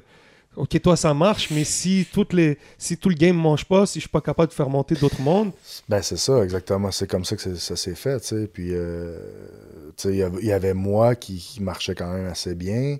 Samian, ça a été, euh, ça a été une belle collaboration. Ça pop, aussi, là, Samian, ça quand avait même. face pop, à soi-même. Face à soi-même, tu sais, avec une collaboration avec le Colocas qui était à leur pic à, à- à leur pic à l'époque. Mhm. Euh, ça l'a propulsé aussi euh, Samian, tu sais, il arrivait avec un avec un truc euh, très très unique à l'époque, Absolument. tu sais, euh, revendicateur euh, pour les Premières Nations. T'as-tu toujours eu comme un. un- sais, parce que quand même, il est revendicateur pour la cause des, des, des- Autochtones Autochtones, et tout. Toi, ça t'a-tu toujours tenu à cœur, cette Ben oui, moi, j'ai, bro, je, on- je viens d'Abitibi. Je, je veux dire, il y a, il y a plein, euh, il y a plein d'Autochtones là, en Ouais. Abitibi. Tu sais, ça fait partie de notre, ça fait partie de notre, notre vie. Puis euh, moi, tu sais, je- j'avais entendu un petit peu. En fait, c'est le Colocas qui m'avait parlé de lui. Bref, c'est- la collaboration est arrivée très, très naturellement. tu sais. Euh, puis lui, ben, il, il voulait faire de la musique. tu sais, C'est fou parce que ça a eu un gros succès, man, ça a même. été, euh, oui, ça a eu un- surtout un gros impact, euh, Ouais. je te dirais. euh, puis ça a été une- pour, pour les Premières Nations, mais aussi pour le rap en général, ça, ça a été une belle porte d'ouverture parce qu'il était partout. Ouais, puis c'était du nouveau. Moi, je me rappelle, mon boy Big, shout out Biggie, il avait, il avait tous ses CD, man, puis il était comme heavy into his music, puis même moi, j'étais comme, damn, puis ça, comme tu dis, c'est revendicateur, puis ça a un impact plus que juste la musique, tu sais, ça, c'était vraiment dope. Mais tu sais, depuis tantôt, on parle, puis comme, le côté business, tout ça, c'est good, mais on sait que t'es un MC, là, at heart, tu sais. Puis il y a une couple d'années, moi, je t'ai entendu sur un remix, euh, Nervous, tout. nervous, tout le monde est nervous. Puis t'es rentré là avec un, un verse juste pour, on dirait, rappeler les gens qu'est-ce qui se passe, you know what I'm saying? Puis, tu sais, as a MC, t'as-tu ce feeling-là, des fois, genre, ah, c'est-tu pour ça que t'es embarqué sur cette track-là? Parce que ça faisait quand même, euh, je sais pas, peut-être 8 ans, t'avais pas sorti de verse. Ouais, ça faisait longtemps. Euh, ben, écoute, c'était vraiment. euh, on avait eu l'idée de faire un remix avec euh, les membres de 7e ciel. C'est-tu, c'est-tu les artistes qui te le proposent ou c'est toi qui dis, OK, guys, j'embarque sur cette track-là? Ben non, c'est moi qui. En fait, quand on a dit, yo, on fait un remix, euh, j'ai dit, yo, c'est ça, je fais un, ça, je fais un verse. OK, OK. Puis, euh, non, puis ça, moi, ça, j'ai, trippé. En plus, j'ai fait ça. C'était très cool. J'ai été faire ça avec. euh, on, venait, on venait de commencer à travailler avec Fouki. Puis, euh, j'ai été faire ça chez Michel. On avait fait un meeting. euh, Quiet avec- Mike. Quiet Mike, Yeah. exact. Euh, Quiet Mike, euh, Sam, euh, puis, euh, puis Fouki. Puis, euh, tout de suite après, on a monté euh, chez, euh, chez Quiet Mike. Puis on était, on était Rec Lovers. C'était, c'était- puis c'était un, bon, c'était un moment le fun. C'est moi, moi j'aimais ça faire du studio. Ben ouais. J'aimais mieux ça faire du show. Ah ouais, hein? C'est un hymne à l'adversité. À la. Comment vous appelez ça, ce track-là? Ouais, c'est un hymne à l'adversité. Parce que moi, j'ai trouvé ça le fun parce que ça dit tous les gars sont nerveux. Ouais, les gars sont chocs. Les gars sont chocs. Ben, yo, Ouais. surtout que, tu sais, on parle d'il y a trois ans, 7e ciel, et- C'est de- ça. Tu sais, ils sont là, là. Il y a trois ans, ça fait un bout de temps qu'ils sont là, puis tout. Puis moi, j'ai trouvé ça dope. J'ai bien aimé le line euh, J'écris pas de rime pour les vedettes, c'est moi qui signe leur chèque. You know what I'm saying? Ça me fait penser à. à- I don't write rhymes, I write checks. le, le classique Diddy Don't line. worry if I write rhymes. I write checks, exactly. Ben, c'était un inspiré- je me suis inspiré de ça, évidemment. C'est- c'est- ça doit. Tu sais, c'est. On, on arrive vraiment au era où est-ce que on a des genres de, de, de rap. Tu sais, t'as-tu des, des, des label heads que you looked up to, comme exemple aux States, des gars que. Ben tu sais, oui, exemple comme Diddy ou comme. Jay-Z. Parce que t'es Ben un ouais, des premiers, tu sais, on Jay- parle de- Jay-Z, Jay-Z, ça a été un- une, des grands- une, une grande influence. Je te dirais Jay-Z, euh, tu sais, je- Dr. Dre, mais tu sais, Ouais. Dr. Dre, lui, euh, c'est un producer. Ouais, il est moi, plus créatif. Moi, j'étais pas un producer, tu sais, j'étais plus un, un MC avec un, un- un Qu'un business minded. ouais. tu sais. Yeah. Fait que, euh, fait que Jay-Z, j'étais plus près de, de, de, de son truc, là, tu sais. C'est fou, pareil. Mais il Ah, y en a- puis- il y, en a plein, sinon, là, tu sais. euh, Ouais, non, le, le- cette era-là, il y en avait plein, mais c'est dope parce que, tu sais, comme je dis, on est dans le début maintenant de où est-ce qu'on a des Steve Jolin, Carlos Munoz, euh, Raphaël Perret. Tu sais, ils commencent à avoir des, des gens de mini-mogul or whatever you want to call it, qui, commencent à, à build, leur business, le- build leur business ici au Québec. So, je trouve ça vraiment nice. Puis, tu sais, on, on parlait de Samian. Tu as tourné partout avec lui quand même. J'ai vu que tu as fait des shows même en Chine. En fait, il y avait une tournée, euh, ça c'est euh, c'était organisé par l'ambassade canadienne. euh, c'était le, le mois de la francophonie en mars. Puis euh, à chaque année, il envoyait, euh, il envoyait des artistes. Acrophone a fait cette tournée-là aussi. OK, wow. Euh, puis euh, Samian avait été choisi pour, euh, pour faire la tournée. Puis moi, ben, je, je l'avais accompagné. C'était, c'était, c'était pas Another J, c'était Samian. Puis moi, je l'avais accompagné avec DJ Org. euh, ça doit être fou pareil, comme tu as fait le Mexique, tu as fait la Chine, tu as fait tout le Québec. C'est-tu le booking qui faisait ça? C'est-tu grâce à. T'as dit que t'avais la relation de presse puis t'as trouvé du booking? C'est-tu du booking? Ben, tu vois, avec Samian, on avait on l'avait placé en booking ailleurs. Parce que notre, notre, notre, euh, notre structure de booking n'était pas euh, assez développée, si on veut. J'étais encore, à l'époque, j'étais encore seul là, dans, dans le label. Euh, J'avais des contractants qui faisaient, des sous-contractants qui faisaient, bon, justement, les relations de presse, toutes les différents, différents jobs, mais euh, je te dirais que la, la business en tant que telle, c'était moi qui étais l'investisseur, puis c'était moi qui, qui faisais pas mal tout encore. Euh, donc, Samian avait euh, son agence de booking. OK. Mais ça, euh, tu sais, quand ça arrive, ces affaires-là, là, c'est l'ambassade canadienne. Ils, ils sa- ils savent ce qu'ils veulent. Euh, cette, Ouais, année, cette année, on. Puis, tu sais, je veux dire, euh, il y avait un, il y avait un message fort aussi. euh, Ouais. Non, c'est ça, ça représente. Là, ça représente quelque chose, qu'est-ce qu'il disait. Puis, euh, fait que, tu sais, je pense que c'est, c'est là que ça s'est passé. Après ça, écoute, euh, Samian, il a, fait, le- il a fait le tour du monde. Ben, c'est, c'est un, c'est un beau run que vous avez eu quand même avec Samian. Je pense trois projets. Ouais. Euh, Puis, tu sais, c'est- j'imagine en étant un label head, tu t'apprends à dealer avec toutes sortes de situations. tu sais. Puis, je pense que ça l'a fini un peu. Tu sais, il, est parti, euh, peut-être pas sur les meilleurs termes à la fin. Comment ça, ça, ça t'aide à grow as a, as a businessman, ces choses-là? Ben, c'est une expérience. tu sais, Je veux dire, moi, je, je, je renie aucunement le travail que j'ai fait avec, euh, avec Samian. Ben, vous avez fait quelque on- chose de spécial, on- ben, absolument. tu sais, On a, pas- on a travaillé 10 ans de temps ensemble. Puis, tu sais, moi, je suis- je suis fier de tout ce qu'on a, tout ce qu'on a fait. tu sais. Euh, mais euh, on est arrivé à un moment, de, un moment où possiblement que euh, ce qu'on faisait correspondait plus à ses attentes. Puis, euh, il y a des, on a décidé d'aller chacun notre chemin. tu sais, business puis, is business. je veux dire, on avait, on avait terminé notre contrat puis de, de trois albums. Puis tu sais, c'est, c'est comme ça que ça s'est fait. Puis, puis tu sais, ayant une business comme ça, où est-ce que, tu sais, ta business dépend aussi beaucoup des, des gens que tu, avec qui tu travailles ou des gens que tu signes, dépendant des, situations. On a vu, il y a une couple d'années, il y avait la, la vague MeToo. Il y a plein d'artistes partout au Québec qui ont été affectés avec ça. Comment tu deals avec ça, toi, as a label boss? Ben écoute, euh, c'est arrivé, euh, c'est arrivé vite. euh, tu vis avec ça, tu, fais de ton mieux. Hein, il y a des situations qui se passent, puis tu essaies de, de te retrouver là-dedans, puis de, de, de prendre les meilleures décisions pour toi, euh, pour ton entreprise, pour les artistes que tu représentes? C'est pas toujours évident. Non, c'est pas toujours évident. Puis, tu sais, euh, c'est pas des expériences qui sont, qui sont toujours euh, cool à faire non plus.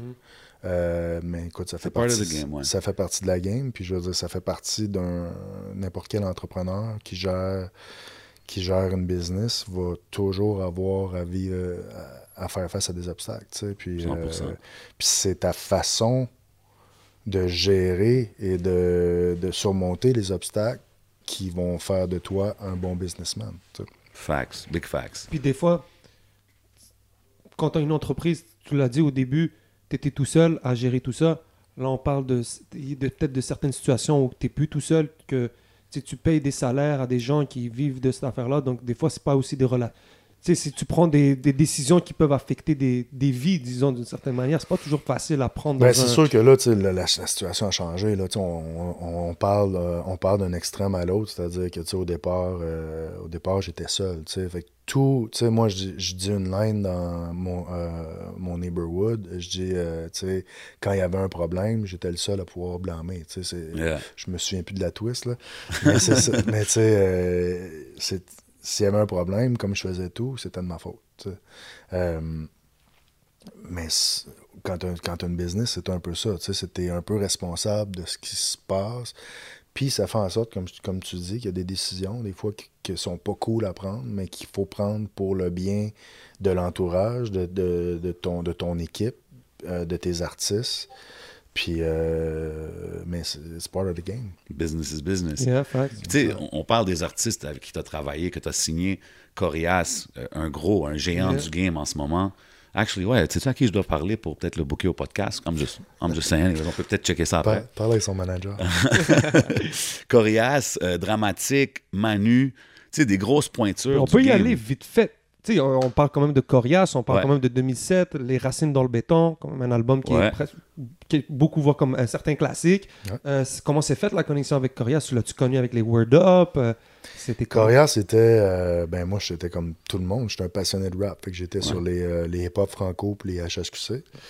Euh, Corias faisait les marches à la mort de hip-hop franco. Je sais pas vous vous souvenez de ça? Ça, C'était- c'est sur les des online battles. Ouais. Oh, ok. Adamo, il faisait ça. Ouais, mais, mais guys, ce les gens comprennent pas, mais Corias, c'est possiblement l'artiste euh, au Québec, puis pas juste de rap, qui a eu le premier vrai buzz viral Internet avec une chanson. Et, euh, et à l'époque, on parle des channels, MIRC. euh, Ah Yo- ouais, OK.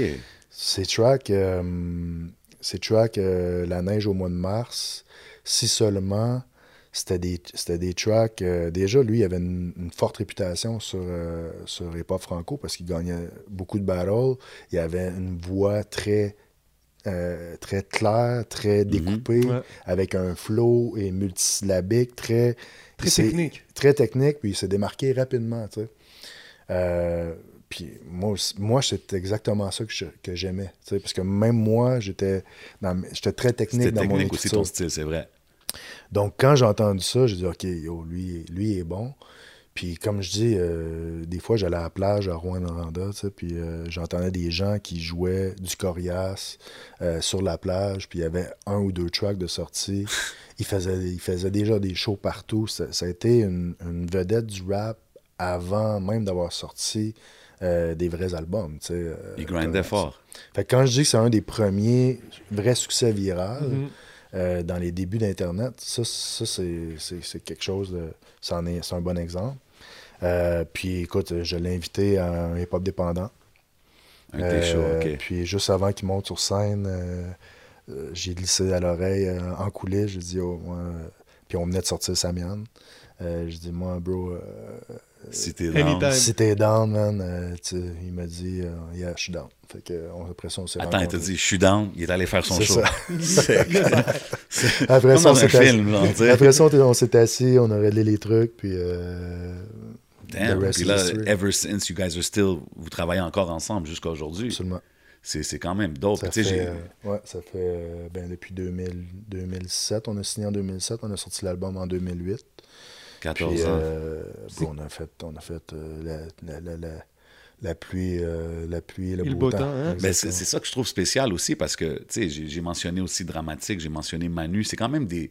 T'as des longues, long-term business relationships quand même avec les gars. Fait que ça, ça en dit quand même beaucoup sur le label parce que les gars, ils, ils ont l'air à tous être satisfaits de ce qui se passe avec 7e ciel. Ça se passe bien. À quoi t'attribues ça? Tu sais, C'est-tu ton expérience? C'est-tu On est les meilleurs, man.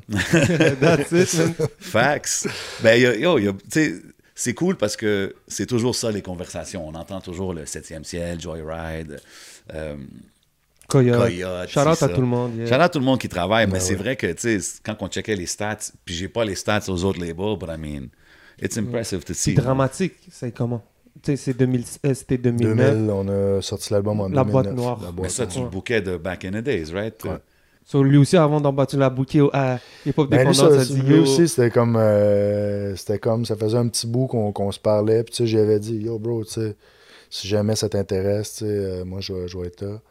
Euh, puis ça s'est ça fait comme ça, on a négocié, puis on, on a lancé, euh, on, s'est lancé comme ça. C'était pas toujours la, la période, disons, l'âge d'or. On parle beaucoup d'une époque où les CD, la vente de CD baissait, il n'y avait pas de streaming, beaucoup de téléchargements. Mais c'est encore dur, là. C'était dur pour le rap. Moi, Ouais. je te dirais, euh, le rap où on a commencé vraiment à mettre le pied dans, dans, dans l'industrie, puis être, être euh, accu- tu sais, je- je- Reconnu. admis, reconnu dans l'industrie. Quand je parle, mettons, les, les diffuseurs, les festivals, c'est peut-être en 2000. Ça a 16? commencé à partir de 2010. tu sais, 2010, ok. Que là, ça commençait à avoir de l'ouverture. tu sais. OK. Puis t'as Euh, as vécu à travers aussi le physical à, à Ouais. streaming. C'est- Absolument. Ça, ça, ça t'a-tu aidé? C'est-tu plus facile à gérer en tant que compagnie, en tant que label?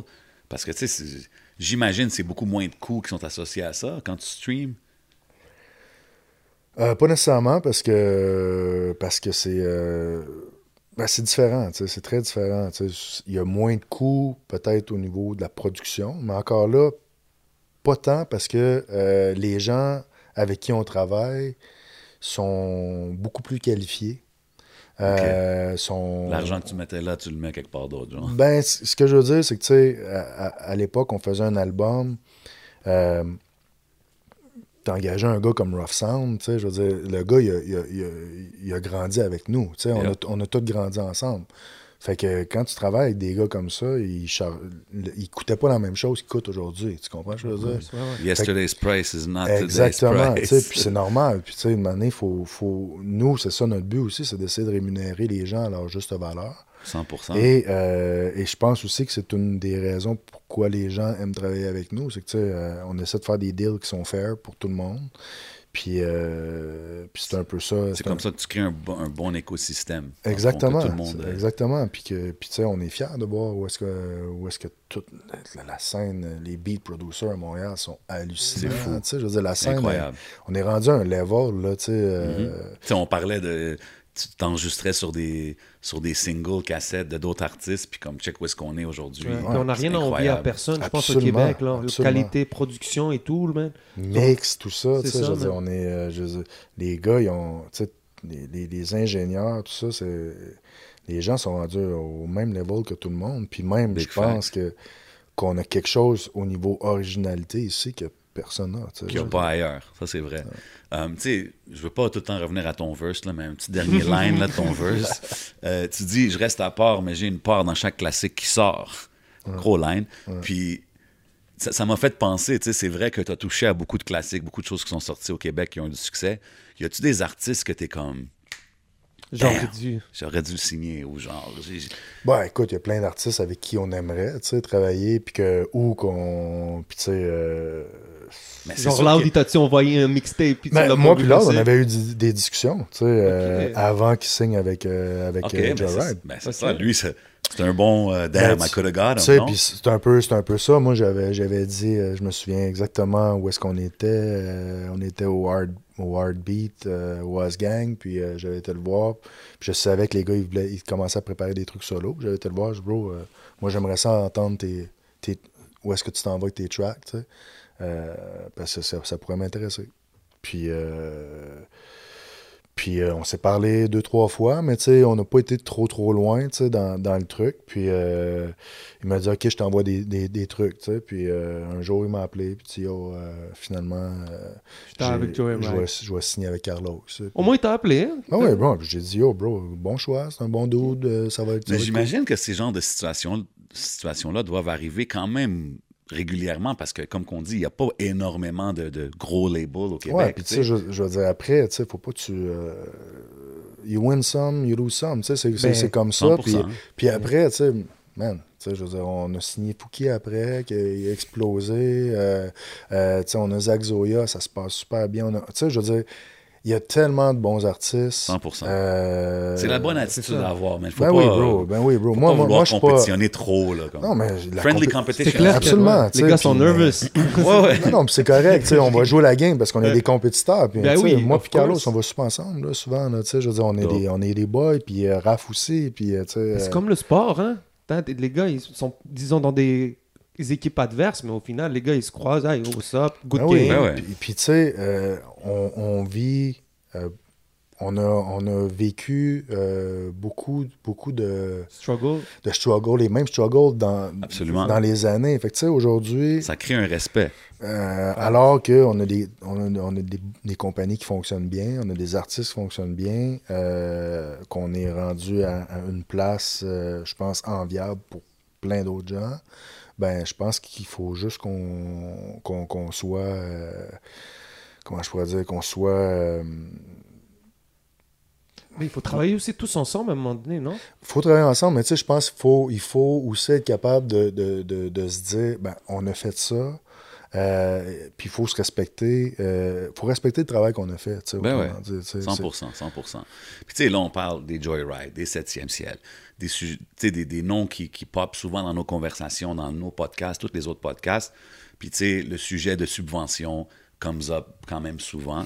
Euh, tu sais, Ça, ça, ça, ça, ça fait parler le monde. Hein? ouais, ça Mais fait parler beaucoup de monde. Je pense qu'il y a beaucoup, il y a des gens qui, qui ont peut-être pas l'accès à l'information des fois. Ouais, Tu sais, c'est ils ça. savent, ils sont comme ça, puis des fois ça crée, ça crée des frustrations. Ils sont comme, oh lui là, pourquoi moi je l'ai pas et tout. Toi, ça a été co- comment t'as entendu la première fois le mot subvention? Qu'est-ce que tu t'es dit?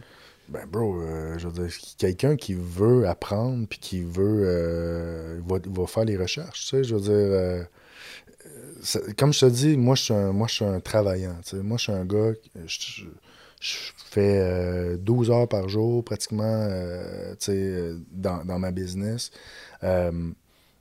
Mais je suis un gars qui n'a pas, qui a- qui a pas peur d'aller chercher ce que j'ai de besoin pour réussir. Donc, si à un certain moment, euh, je me dis, OK, il y, a des- il y, a des- il y a des fonds qui existent, sont disponibles. qui sont disponibles pour euh, développer des projets, développer des artistes, pour aider, euh, aider à, à construire une structure, ben je vais faire en ça, je vais tout faire pour aller les chercher, tu sais. Puis euh, je l'ai pas volé, tu sais, je veux dire, c'est disponible. Si, si j'avais pas été admissible à Mais ces non, puis t'as subventions-là, travaillé pour, j'ai travaillé, puis- out comment ça marche. Puis... puis les gars, j'ai- fait du ménage dernièrement dans mes affaires, puis j'ai- j'ai j'ai retrouvé des, mes premières lettres de refus. C'est Euh, tu j'en ai eu des, des- des refus, j'en ai eu plusieurs tu sais, avant d'être accepté. tu sais. Puis ça, ben, mais si tu n'essayes pas, puis si tu te donnes pas la peine de, de, de, de faire les demandes, ben, tu pourras jamais y accéder. Beaucoup de gens, beaucoup de gens disent que genre pour avoir accès à, à ces fonds-là, il faut à ce point-ci dans la game, il faut que je signe avec 7e ciel ou Joyride ou les gros labels. Est-ce que ça c'est un fait ou tu peux quand même avoir accès aux subventions? Il y a- non, il y a plein de subventions qui sont disponibles à, à tout le monde. Euh, après, il faut que tu saches où aller les chercher. Mais oublie pas que les subventions, ça paye, ça paye pas 100% des dépenses. Non, c'est euh, 40 ou 30, C'est 50? c'est des pourcentages. Il y en a que ça va être 50, il y en a que ça va être 60, Ouais, euh, mais c'est un 15. bon coup de main. C'est un bon coup C'est de un bon main. coup de main, mais je veux dire, euh, ce que je veux dire, c'est qu'il y a des risques qui sont pris, puis souvent, euh, c'est normal, les gens qui vont financer, il y a tellement de monde qui vont faire des demandes de subventions, ils vont vouloir euh, donner de l'argent, parce que n'oubliez pas que c'est des fonds publics, tu sais. Euh, fait qu'ils vont vouloir euh, donner de l'argent aux gens qui, qui sont entourés, qui, qui vont savoir quoi faire avec cet argent-là Qui ont pour l'expérience. qui ont une certaine un track expérience, record. euh, ou- une certaine expérience ou une équipe ou qui vont euh, avoir euh, le sentiment que cet argent-là va être dépensé à bon escient Ouais. et dans le bon sens. Tu comprends, tu sais? Mm. Toi, ta première demande, tu l'as faite en quelle année? Bro, j'en ai fait euh, 2000, 2002. Ok, ok. Donc, toi, c'est juste des questions. Ben, c'est cool, dès le juste pour- début, ouais, Ça veut dire, toi, en tant qu'en 2003, tu ouvres ta business, euh, les disques 7e. c'est- Est-ce que dès le départ, tu as pris ça sérieux, disons, côté tes comptables, faire tes états financiers, d'être prête comme tu. Est-ce que tu maîtrisais ça? Parce que je, je sais que si tu veux faire des demandes de subvention, il faut que tu aies des états financiers. Il faut que- Tu- t'apprends euh, as you go, tu sais, c'est c'est comme ça, tu sais, puis euh, euh, une année, je me suis fait vérifier par euh, le gouvernement, puis euh, tu sais, euh, là, il fallait que je sorte mes, euh, mes factures des trois dernières années. Je peux-tu dire qu'à partir de ce moment-là, ma comptabilité était top notch, mon C'est gars, ça. tu sais, parce que quand il faut que tu fouilles, puis que tu sais, t'as- t'as ça dans une boîte à souliers, là, tu sais. Ouais, là, t'as vraiment plus le choix. Là. Là, tu sais, une année, tu dis, OK, ouais. Fait que, fait que tu sais, tu, tu te professionnalises, puis je pense que c'est comme ça que tu réussis à, à te positionner. Puis quand tu dis que des artistes qui disent, ben, faut passer par eux euh, pour avoir des subventions, moi, je pense que c'est pas les subventions qui est le plus important quand tu signes avec euh, des gens comme nous. Preach, c'est quoi? C'est le knowledge que nous on a, c'est Mm. les connexions que nous on a, puis c'est la façon qu'on va pouvoir te mettre de l'avant auprès des bonnes personnes. tu sais. Bien dit. Moi, je pense que c'est ça. Parce que moi, je considère, je connais ma valeur. euh, puis quand je parle de moi, je te parle des gens qui sont rendus à un certain niveau. Euh, moi, je suis convaincu que si je marche dans une pièce avec toi, euh, il y a plus de chances que tu aies des opportunités que si tu marches seul. Absolutely. C'est comme ça. Absolutely. Puis là, avec les années euh, dans la game, euh, tu travailles avec Musique Action. Je pense que c'est dans le conseil d'administration. C'est quoi ton rôle exactement par rapport à ça? Je suis administrateur. Je suis administrateur. Je suis un, un des administrateurs euh, de Musique Action. Euh, Ça, ça veut-tu dire que tu as un say sur les, Non, les grants pas. et les affaires comme ça? Absolument pas. Nous, on travaille sur les programmes. OK. Euh, on travaille sur les programmes, on s'assure que l'organisme il est, euh, il est, il est- tout roule rondement euh, dans l'organisme. Ah, ok. Tu sais, euh, que ce soit au niveau des finances, que ce soit euh, au niveau de- des programmes, que ce soit euh, au niveau des façons de faire. Puis toi, ils t'appro- ils t'ont approché, genre, pour ce rôle-là? Dans, Ouais, dans- J'ai été approché pour. euh, C'est nice. ouais. Puis, Puis puis- c'est comment la vue vite fait du, du rap? Comment qu'il le voit maintenant? Toi, t'es là, tu dois sûrement tu défends le, le rap à. Ben, moi, je, moi, tu sais, je veux dire, je, je- je suis là pour défendre la musique en général. tu sais. Ok. Euh, je- je- je- je- tu sais, quand, quand tu fais partie d'un conseil d'administration, tu viens pas pour défendre tes intérêts personnels. Tu Il faut, faut que tu sois au-dessus de la mêlée. Euh, il faut que tu aies une vision globale de- des besoins de l'industrie et que tu, euh, que, que- que tu travailles dans ce sens-là. tu. Mais big up d'être rendu là, man. C'est fou, c'est fou. Euh, tu sais, tu as mentionné Zach Zoya tantôt, qui est un artiste sur ton label, excellent artiste. Euh, Puis, tu sais, moi, j'aime ça toujours champion des, des artistes anglophones au Québec parce que je sais que c'est un peu plus difficile. Puis, beaucoup de monde disent que, genre, ah, il n'y a pas de subvention. Si tu es au Québec, tu peux pas aller chercher des subventions si tu es un artiste anglophone. Est-ce que ça, c'est un fait? Est-ce que c'est vrai que c'est plus difficile? Comment Ben, comment t'approcherais ça, tu sais? C'est. Il y a, il y a- il y a l'équivalent de, des subs qui existent au Québec qui existent pour le côté anglophone aussi. Euh, mais, comme tu dis, en- en- à quelque part, tu sais, ça reste, euh, ça reste l'entourage. Le, le problème, c'est quand c'est décidé à Toronto, C'est ça. tu sais. à Montréal, Exactly. si tu n'as jamais fait tes preuves, euh, c'est sûr que c'est plus difficile. Tu, sais, tu comprends? Mais, mais Septième ciel, où, est-ce qu'on est rendu aujourd'hui? Si je vais chercher des subventions à, Tor- à Toronto pour un artiste, euh, après, comme je te dis, il y a- il y a- il y a- il y a- faut faire attention parce qu'il y a un paquet de critères qui rentrent en ligne de compte. Puis, euh, il faut que tu rencontres ces certains critères-là. Mais dis-toi que euh, le bassin d'artistes qu'il y a- qu'il y a là-bas qui demandent des subventions, il y en a énormément. Fait que, tu sais, Ben des ouais. fois, c'est... Des fois, tu l'as pas cette fois-ci, mais tu vas l'avoir après. Ouais. C'est juste que je trouve qu'il y a des gens qui se découragent vite. Puis, euh, C'est vrai. C'est vrai, puis après, c'est facile de dire Ah, c'est tout le temps les mêmes qui ont tout. tu sais, Je veux dire. C'est vrai que c'est facile. C'est vrai que c'est facile. Mais tu sais, t'ai ici sur la chaise, je sais que tu fais pas beaucoup d'entrevues. Il fallait que, que je te demande Ben ces oui, questions-là. c'est- correct, mais tu sais, moi, je pense qu'il y en a plein d'argent. Euh, Il faut juste savoir où aller la, la chercher. Euh, mais il faut aussi savoir quoi faire avec. 100%. Parce que si on te donne de l'argent puis que tu sais pas quoi faire avec, ultimement, tu n'en auras plus. Ouais, ça vaut pas grand-chose. Um, Je voulais vite fait. ouais, vas-y. Il, est, il est arrivé peut-être un des transferts les plus légendaires dans l'histoire du rap keb. Ouais. On a eu Soulja qui est passé de explicite à disque 7e ciel. Est-ce que tu peux raconter aux gens comment l'histoire s'est faite? Un gros chess move. Bro, ça s'est fait euh, encore là très naturellement. Moi, euh, moi, j'ai beaucoup de respect euh, pour euh, les gens qui font le même métier que moi.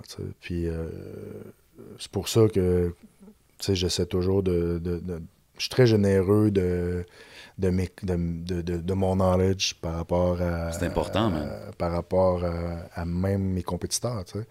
Euh, mais. euh, moi, j'ai, j'ai- tu sais, ce que j'ai dit, ce que je veux dire, c'est que j'ai jamais fait de maraudage. J'ai jamais été chercher, chercher Soulja chez Explicit. Par contre, ce que je voyais, c'est que Soulja avait euh, pas l'équipe en spectacle. Puis ça, moi, je trouvais que euh, c'était, c'était un peu du gaspillage, tu comprends? Parce qu'il y avait, son, il y avait sa structure au niveau de la- des albums. Il sortait beaucoup d'albums, mais il n'y avait pas d'équipe pour, euh, Développer des pour tournées, hein. développer à son plein potentiel les tournées, tu sais. Puis moi, c'est un artiste que je, que je respectais beaucoup puis que j'aimais beaucoup, tu sais. Puis euh, pour, pour, ce qui est, tu sais, c'est un gars super attachant, c'est un gars qui est vrai, Ouais. euh, c'est un gars de famille, c'est un... Tu sais, c'est- moi, je me retrouve beaucoup dans lui, même si on est- on n'a pas le même background, mais pas du Shout tout. out Soulja, yeah, yeah. Yeah. Tu sais, puis, euh, fait que, euh, fait que, tu sais, une année, j'ai juste offert euh, de l'aider au niveau du spectacle, tu sais, puis c'est comme ça que ça s'est fait. Donc, il a sorti euh, l'album Survivant avec Explicit. Et moi, j'ai produit, toute la- j'ai produit toute la tournée. OK. Puis euh, là, il a, il a- il a commencé à goûter c'était quoi avoir une équipe. Euh, puis il a pris goût. Puis, euh, puis je pense que Pat, lui, chez Explicit, il commençait déjà à, à vouloir laisser la place. sais. Fait que c'est arrivé bien naturellement. euh, pour le- l'album après, Soulja il a dit Yo, t'es- t'es-tu down de sortir mon album J'ai dit Ben oui, bro. Ça, c'était pour backstage, right? Exact. Quand même, c'est une grosse sortie, là, backstage. Je pense que la première semaine, c'était des grosses ventes. pas- là. Ben oui, ben. T'as pas fait. Ben ouais, bro. T'as fait. Oh. Ben non, Oh, ben, ah, ah. c'est façon de dire. ben, tu sais, je veux rigoler. dire, dans le sens, dans le C'est sens comme- que, tu sais, je- tu vas pas dire non à C'est Soulja. comme tu sais. c'est un Ovechkin, là. C'est comme si c'était un Ovechkin qui Ben, bro, moi, moi tu sais, je, je le considère dans, dans les légendes du Ben oui, absolument. C'est-. C'est dans les... c'est- Ben. Tu sais, il y a, Ben, c'est bien des, dé- des débats sur les GOAT, mais tu sais, ça, c'en est un. Ah, absolument, man. Il est dans une case à part. Autant que Manu et tout, il y en a. Le Gold Talk vaut même pas la peine là-dessus. Mais C'est- he's in there, tu sais, il il est dans la conversation. Bro, on va parler de Soulja dans 50 ans. C'est ça. Ben, ce que je trouve vraiment dope de, de son cheminement, c'est aussi, tu as vu où est-ce qu'il est rendu dans sa carrière, ça fait longtemps qu'il est là, je pense dixième album, Yeah, plein de projets. Puis, puis ça, ça monte. Tu comprends ce que je veux dire? Comme on dirait que Ben, c'est parce que son on- ascension continue. C'est une ascension parce que, je veux dire, c'est un gars qui se réinvente Ouais, d'album en album. c'est important pour les C'est un artistes. gars ça. qui est euh, super euh, investi dans son craft. Mm. dans, sa, dans ce qu'il fait, dans sa business. euh, puis ça, c'est tout à son honneur. tu sais. 100%. Euh, après, nous, on est juste là pour propulser le truc. Puis c'est sûr que nous, ça fait tellement longtemps qu'on fait ça. Euh, tu sais, on va se le dire, un gars qui est. un- les diffuseurs là, qui voient Soulja arriver plein de tatous, puis euh, c'est sûr que eux ils sont comme Wow, qu'est-ce qui se passe? Tu sais, ça- on veut-tu avoir ça dans notre salle traditionnelle? ouais, mais même aujourd'hui, tu sais, comme exemple, lui, il s'est joint à vous il y a une couple d'années, right? Il était quand même Soulja à ce point-là. là, tu sais. Il était, mais il faisait pas des salles, tra- des, des salles conventionnelles. Il faisait des shows de bar avec des promoteurs obscurs. tu sais, C'est ça qu'il faisait. Il en faisait de la tournée, Mhm. mais il, ren- il est pas rentré dans le vrai, dans le vrai réseau, dans le vrai milieu. tu sais. Mais tu penses pas qu'il aurait pu, exemple, en indépendant lui-même, où il aurait. Bro, ça prend Ex- des contacts, ça prend des connexions entre là. là tu sais, je veux dire. euh, Puis le monde pas- il aurait été choc, genre, à le voir. Ben, ça, prend des gens de confiance qui sont capables de, de convaincre les Hmm. diffuseurs. Moi, ça fait des années que je fais ça. Là. Ça fait des années que je suis, bonnes je suis le seul euh, à Rideau à défendre du rap. Euh, Rideau, qui est le plus gros concret de vente de spectacles. Ça fait des années que moi, je suis là. Puis au début, man, il n'y avait personne qui venait à mon kiosque, là, parce que, mais j'étais là, puis j'allais chercher, puis j'essayais, hey, faut check cet artiste-là, ta, ta, ta. Mais une année, oups, ça a grossi, euh, il essaie de faire un show avec toi. Oh, il se rend compte que finalement, c'est professionnel, les retours sont là, Ouais. ça se passe bien, le show s'est bien passé, il n'y a, pas eu- il y a pas eu de merde, ou s'il y a de la merde, c'est pas à cause des artistes. Le bar fonctionne bien. Ça marche bien, le, le bar fonctionnement, il y a du monde dans la salle. Ben ouais, ben, Ah, ok, on va leur faire un autre, tu sais, puis c'est une réputation, tu sais, puis une réputation, c'est tellement facile à défaire. 100%. C'est difficile, c'est long à bâtir, mais c'est facile à défaire. Donc moi, à chaque fois que j'ai des artistes avec qui je travaille, euh, c'est sûr qu'on a, on a cette discussion-là, tu sais. de quand ça vient au show, là, que Ben, que ça tout vient doit à, être on à- point, là. à- à tout ce que tu fais en général, tu sais, Ouais. ta, ré- ta réputation va te suivre. Euh, Puis, je veux dire, sois professionnel si tu vas en faire une carrière. Yeah. C'est aussi simple que ça. Après, si tu rappes pour te poigner des filles, c'est une autre affaire. tu sais. Facts. Mais si tu fais ça pour vivre, pour nourrir ta famille, Sois structuré. man. euh, ben, man, faut que tu sois structuré, faut que tu te pointes à tes soundchecks à l'heure, faut que tu fasses. Do your job, man. Yeah, man. Tout ta job, c'est ça. On voit tes tracks d'avance. on voit tout. Non, non, 100%, man. Euh, tu sais, on parle de toutes les, les choses que tu fais. Tu portes plusieurs chapeaux. Je sais qu'en ce moment, tu as une émission de radio, je pense, sur Sirius. Influence, euh, influence euh, en fait, c'est sur influence franco, c'est influence hip-hop. Puis, Mais là, écoute, là, je ne sais pas encore si ça va revenir. L'émission va revenir, mais je sais pas si je vais encore euh, animer. Il y a un peu de stru- restructuration. Mais yo, t'as chez J7 qui est là. Ouais, je suis là. You can holler at me, you know what There's I'm saying? another J. Another J right here, and there's a seven and the golden voice. But, euh, mais, mais tu sais, moi, Hey, je dis ça. Excuse-moi, je vais- vu que tu l'as amené, J7, ça vient. Je suis curieux, Ah, ça vient d'où le let's go, bro. J7 Seven, C'est moi, euh, c'est moi qui flippe le script. euh, seven, c'est, c'est- ça vient de plein de choses. Je suis né le 7. Toi Comme aussi. toi. Bon. C'est quoi? euh, 7 mars. Ok. Fait que c'est- c'est- ça a commencé avec ça, puis ça a toujours été un chiffre un peu relevant, mais tu sais, il, il y a sept raisons, mais je peux pas te les dire ici, Anna de J. Donc, j'aimerais ça, mais je peux pas te le dire Mais en lui, a- man. toi, t'as un 7, lui, il y a 3 7. Ouais, ouais, toi, c'est 7, 7 du 77. 7 du 7, 77. Ok, c'est 4 7. Ok, fait qu'est-ce que t'es en train de dire, là? T'es en train de dire c'est lui le vrai 7, man? Non, je suis juste en train de parler du nombre Yo, de même moi, de, Moi, yo, j'ai rien dire, dit, hein. La vérité, back in the days, moi, je me rappelle. chiffres là, parlent. Hey, là, le back in the days, je me rappelle quand t'étais sur le scene, j'étais comme. Another J, septième siège, sept. What, what is he trying to say? There's only one J, bro. He's trying to Ouais. take Même, you j'ai, eu la même pensée quand j'ai. quand- Ah ouais, ok, c'est bon, c'est bon. Tu rappelles-tu en anglais en plus? Non, Non, non, moi, c'est en pensais, français à ce moment-là.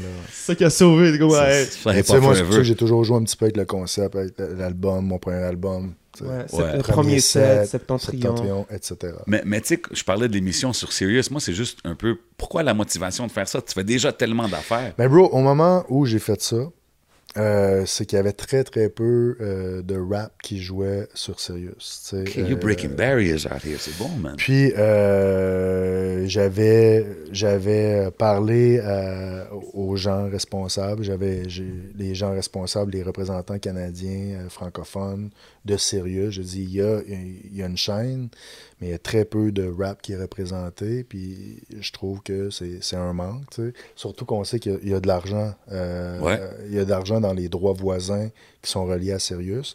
Puis euh, je me disais, c'est- pas cool que euh, le rap puisse pas bénéficier de cette part importante euh, financière là, euh, de l'industrie. Et là à faire ta propre émission de toi-même. ben, en fait, c'est comme c'est un peu comme ça que c'est arrivé. Encore une fois, c'est arrivé un peu naturellement.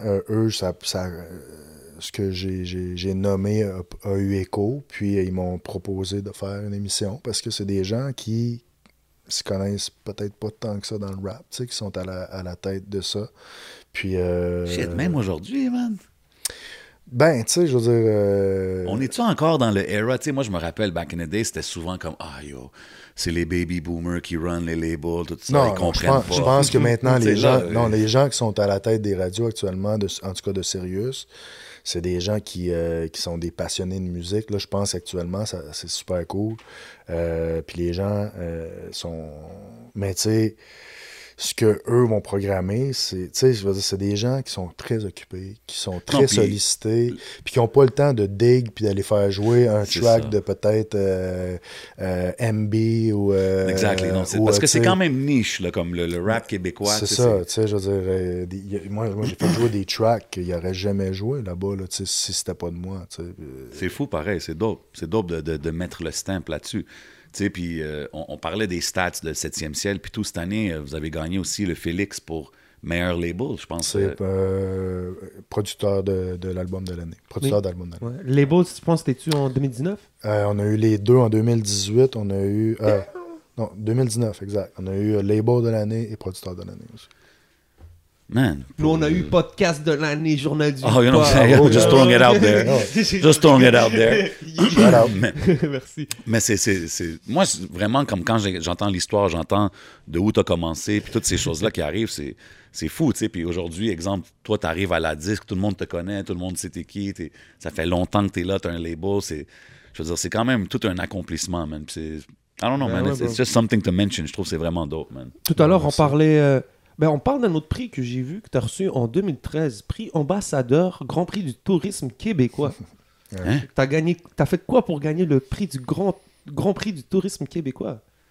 Ben, j'ai fait, j'ai fait tout ce que tout ce qu'on parle depuis tantôt. là. Yeah, Euh, je veux dire, c'est une reconnaissance euh, que j'ai reçue euh, de, de l'Abitibi. euh, OK. shout out. Culturel, genre. culturel. Puis c'est le, le- le- le- en fait, c'est c'est pour montrer que j'ai, je- j'aide à, à- je contribue à, à valoriser euh, mon milieu. Absolument. Facts. Ben, c'est, c'est, t'as toujours représenté fort comme moi. hein. C'est quand je pense Rouen Noranda, je pense 7e siège, je pense Another J, je pense. Zach Zoya. Zach Zoya Et Il y a aussi Félix. Big shout out à Ben Félix. oui, B. Félix Bédéfossé. Yeah. Oui, oui, absolument. Grand, gros gars, ça. Gros gars. hein. Yeah. 100%, man. Il est passé ici au podcast. Journaliste, euh, c'est euh, une encyclopédie euh, humaine, ce gars-là. Gros gars, man. Big shout out. Puis, tu sais, on parlait tout à l'heure des, des artistes. J'aimerais bien qu'on on- on continue un peu sur ça pour savoir comment tu as connu chaque artiste qui est venu. Euh, bon, euh, Manu, tu sais, en 2012, on peut pas passer à côté. T'as Manu Militari, c'était quoi? C'était-tu Crime d'honneur qui venait de Il sortir a sorti les deux premiers albums avec HLM. Il y avait Voix de fait, Crime d'honneur. Puis le troisième album, euh, encore une fois, tu sais, euh, on s'est parlé. Je peux, je te donner un coup de main sur, sur plein de choses qui étaient peut-être pas nécessairement bien peut-être pas bien desservies, notamment le spectacle et tout ça. Euh, puis ça s'est fait un peu naturellement, tu sais. Euh, faut dire que, tu sais, Manu, c'est un gars qui est très, très euh, indépendant. Il était déjà très autonome et très indépendant dans sa façon de faire. Mhm. Fait que euh, la collaboration est arrivée un peu comme ça, puis euh, ça, a été, ça a été un bel ajout euh, au, au. Absolument, man. man. Gros, t'as des gros joueurs sur le team. Yeah. Après ça est arrivé en 2014 Eman et V-Looper. Ouais. Yep. Donc, Gros, euh, euh, Ben ça, tu faisais des shows avec Acrophone, tu disais. ah, Ben oui, ben, tu sais, c'est- on vient qu'on se connaît. tu sais. Comme je te dis, ça. Manu, j'ai fait venir avec Rime Organisé. Tu sais, moi, j'ai j'ai fait venir. Comme je l'ai dit, les gars, j'ai fait. Le HHD, je me suis rendu au HHD 25. tu sais. donc, j'ai Wow. fait 25 shows en à peu près, euh, à peu près 3-4 shows par année. Puis ça, c'est à part les shows que je faisais euh, à Montréal, euh, Québec. ah, fait t'as partout. build tes relations avec les artistes. C'est Euh, fou. ouais, ben c'est ça. Puis quand, je- quand, quand tu reçois des, des artistes, ta salle est pleine, sont logés, nourris, un cachet décent, puis euh, les gens, ils trippent. Ben man, tu sais, je veux dire, tu... Tu leur proposes quelque chose après, ça va. Exactement. Ils savent, bien que, tu la porte, là. ils, savent, ils savent que tu es sérieux. tu sais. Ouais. C'est juste ça. Fait que, tu sais, c'est, c'est comme ça que, que, que, que j'ai, j'ai build mes relations avec les artistes, puis c'est comme ça que j'ai, j'ai build avec aussi les, les, les, les professionnels avec qui je travaille. C'est dope, c'est dope. Moi, je vais te nommer des artistes sur le label, puis juste dis-moi, exemple, une phrase ou un mot qui te vient en tête quand je les mentionne. Si je te dis JJ, Oh man, c'est, euh, c'est le, le, le, le, le futur. OK, OK. Si je te dis Corias, Corias, c'est. euh, tu veux un mot ou. euh, un mot, une phrase, une couple ok, de mots. euh, L'artiste euh, introspectif, incisif, dans lequel les gens se retrouvent. Wow, OK. Fouki, Fouki, man, ça c'est la liberté. Hmm, bonne description. Euh, Zach Zoya, talent, euh, moi je dirais le, le, le, le talent, euh, talent pur. yeah, facts. Brown, La famille, man. good answer. Manu Militari,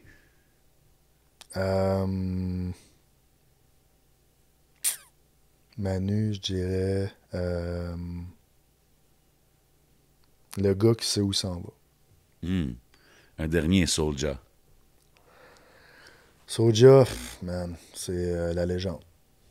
Nice one. yeah, OK, man. OK. I like that, man. Brown Family. Euh, J'ai beaucoup appris à, à aimer aller découvrir. C'est c'est une famille, juste pour peut-être présenter aux gens qui ne les connaissent pas, je trouve que c'est c'est un nom qu'on en- Yo, Jam, Snail Kid. Avec et- leur et père. Leur père, ouais. C'est ça. Je connais pas le nom Robin. du père. Robin. Robin. Robin, yeah. C'est cool, ça. Ça doit être quand même cool de travailler ce projet-là, que c'est une Ben famille. oui, bro. ça avait bien, tu sais, le premier album qu'on a sorti, ça, ça avait un super bel écho, tu sais, ça a été, euh, mais c'est tellement unique, tu sais, comme univers, tu sais, un mélange de, de, de rap avec euh, reggae, soul, Ouais, euh, funk. oh, man, c'est, c'est- ça donne vraiment, puis il faut les voir en show. Tu sais, quand tu vois en show, c'est un show, il y a c'est un quelque chose, de- quelque de- chose, là, tu sais, parce que tu as les deux, les deux frères avec le papa. Tu sais, C'est spécial. une communion familiale qui se passe direct devant tes yeux. Tu sais, C'est c'est beau à voir. Ah, really dope, man. J'ai une question un peu. euh, Peut-être qu'elle va être difficile à répondre parce que c'est le Québec qui nous écoute. OK. On parle beaucoup de l'importance des régions. Mhm. On parle de Rouen-Noranda qui est une ville de hip-hop. Ça serait quoi euh, tes top villes du Québec qui sont hors Montréal qui sont hip-hop? Hmm. Euh, ben, définitivement euh, Rouen. Euh, je te dirais euh, Québec, clairement. Euh, Trois-Rivières. Euh, Sherbrooke. T'en veux combien? Ah, c'est bon. Ça, c'est ta tournée, c'est ça. C'est good. C'est juste pour savoir. Ok, ok. Ouais. Mais beaucoup, on parle beaucoup de Montréal, mais on, euh, quand même, les régions, c'est des, c'est des gros consommateurs. On oublie Ouais. peut-être. Est-ce que est-ce que c'est un time, fact? man. Ben, bro, c'est qu'aujourd'hui, si tu veux faire carrière dans le rap, Ouais, t'as besoin des régions. t'as besoin des régions. Tu, sais, tu, tu peux pas, tu peux pas juste bâtir une carrière sur Montréal et Québec. Là. Facts. Tu sais, euh, après, ça dépend c'est quoi, mais tu sais, euh, je veux dire, moi je pense que le, ce qui est intéressant, ce qui est, ce qui est intéressant pour les artistes, c'est de pouvoir euh, faire de la tournée. Sais, monétairement, euh, c'est c'est la tournée qui est, qui est le plus intéressant. Donc, euh, il faut que tu sois capable d'aller rencontrer ton public dans, dans les régions. Et on a la chance au Québec, malgré euh, le, le- le- la petitesse du marché, Ouais. d'avoir quand même un grand territoire avec, avec, avec plusieurs villes de, de proportions quand même euh, intéressantes pour faire des shows. sais. Puis, qu'est-ce que tu dis aux gens qui disent que ah, tu peux- il faut que tu quittes le Québec pour avoir du succès, pour avoir une carrière? Genre, tu peux-tu, peux à- sustain dem- demande à Soulja. Ouais, ok, je suis d'accord avec toi, mais Soulja, c'est quand même un one of one. là. Il n'y a pas De- beaucoup de Soulja. Ben, Demande à. Corias. Ok, ok, Demande à Fouki. ok, euh, sure, ok. Si tu- ok, Demande à l'Atlas ensemble. Mhm. Tu sais, je veux dire, ces gars-là, ils, gagnent bien leur vie. Là. Puis Puis, c'est- Est-ce que toi, ta perception de- du marché français, disons, on parle beaucoup de la France, est-ce que ta perception à travers les années a changé? En disant peut-être qu'au début, on est comme, oh, on a besoin de la France et tout. Moi, je pense que je pense qu'on a besoin de la France. Parce, mais Mm. la France, moi, comment je le vois, c'est que je le vois comme un terrain de jeu additionnel. Tu sais, euh, C'est-à-dire que moi, j'ai, je suis allé en France plus, plusieurs années, plusieurs fois pour faire du développement. Euh, T'avais un team aussi, je pense, là-bas, comme un. Ben, moi, j'ai- mon représentant label là-bas. Tu sais, je mon, mon- j'ai un. Comment je pourrais dire J'ai euh, mon rep de, de distribution qui est à Paris, euh, qui, qui, qui fait du placement de playlists pour nous là-bas. Puis, euh, tu sais, euh, je travaille avec des attachés de presse, je travaille avec des bookers. Je, je connais, je connais beaucoup de gens dans l'industrie là-bas parce que je suis allé euh, maintes et maintes fois. Par contre, une chose que je sais euh, et que j'ai compris au fil des années, c'est que tu peux faire beaucoup de travail euh, de développement là-bas, mais euh, tu peux jamais savoir quand est-ce que ça va vraiment marcher parce que je donne un exemple, tu sais, euh, un exemple qui nous est arrivé, nous, avec Alatlair ensemble, c'est arrivé un peu la même chose avec Loud. C'est à la Claire ensemble, on a fait trois tournées euh, super intéressantes. On a fait une tournée des plus gros festivals euh, en France, là, les, Ok, Euro- nice. les euh, Dour, le Francophonie de La La Rochelle. Rochelle. On a fait. Puis c'est quoi la réception là-bas du crowd ben, français? les, gens, les gens ont trippé, mais tu sais, je sais pas si tu as déjà vu un show d'Alatlair ensemble.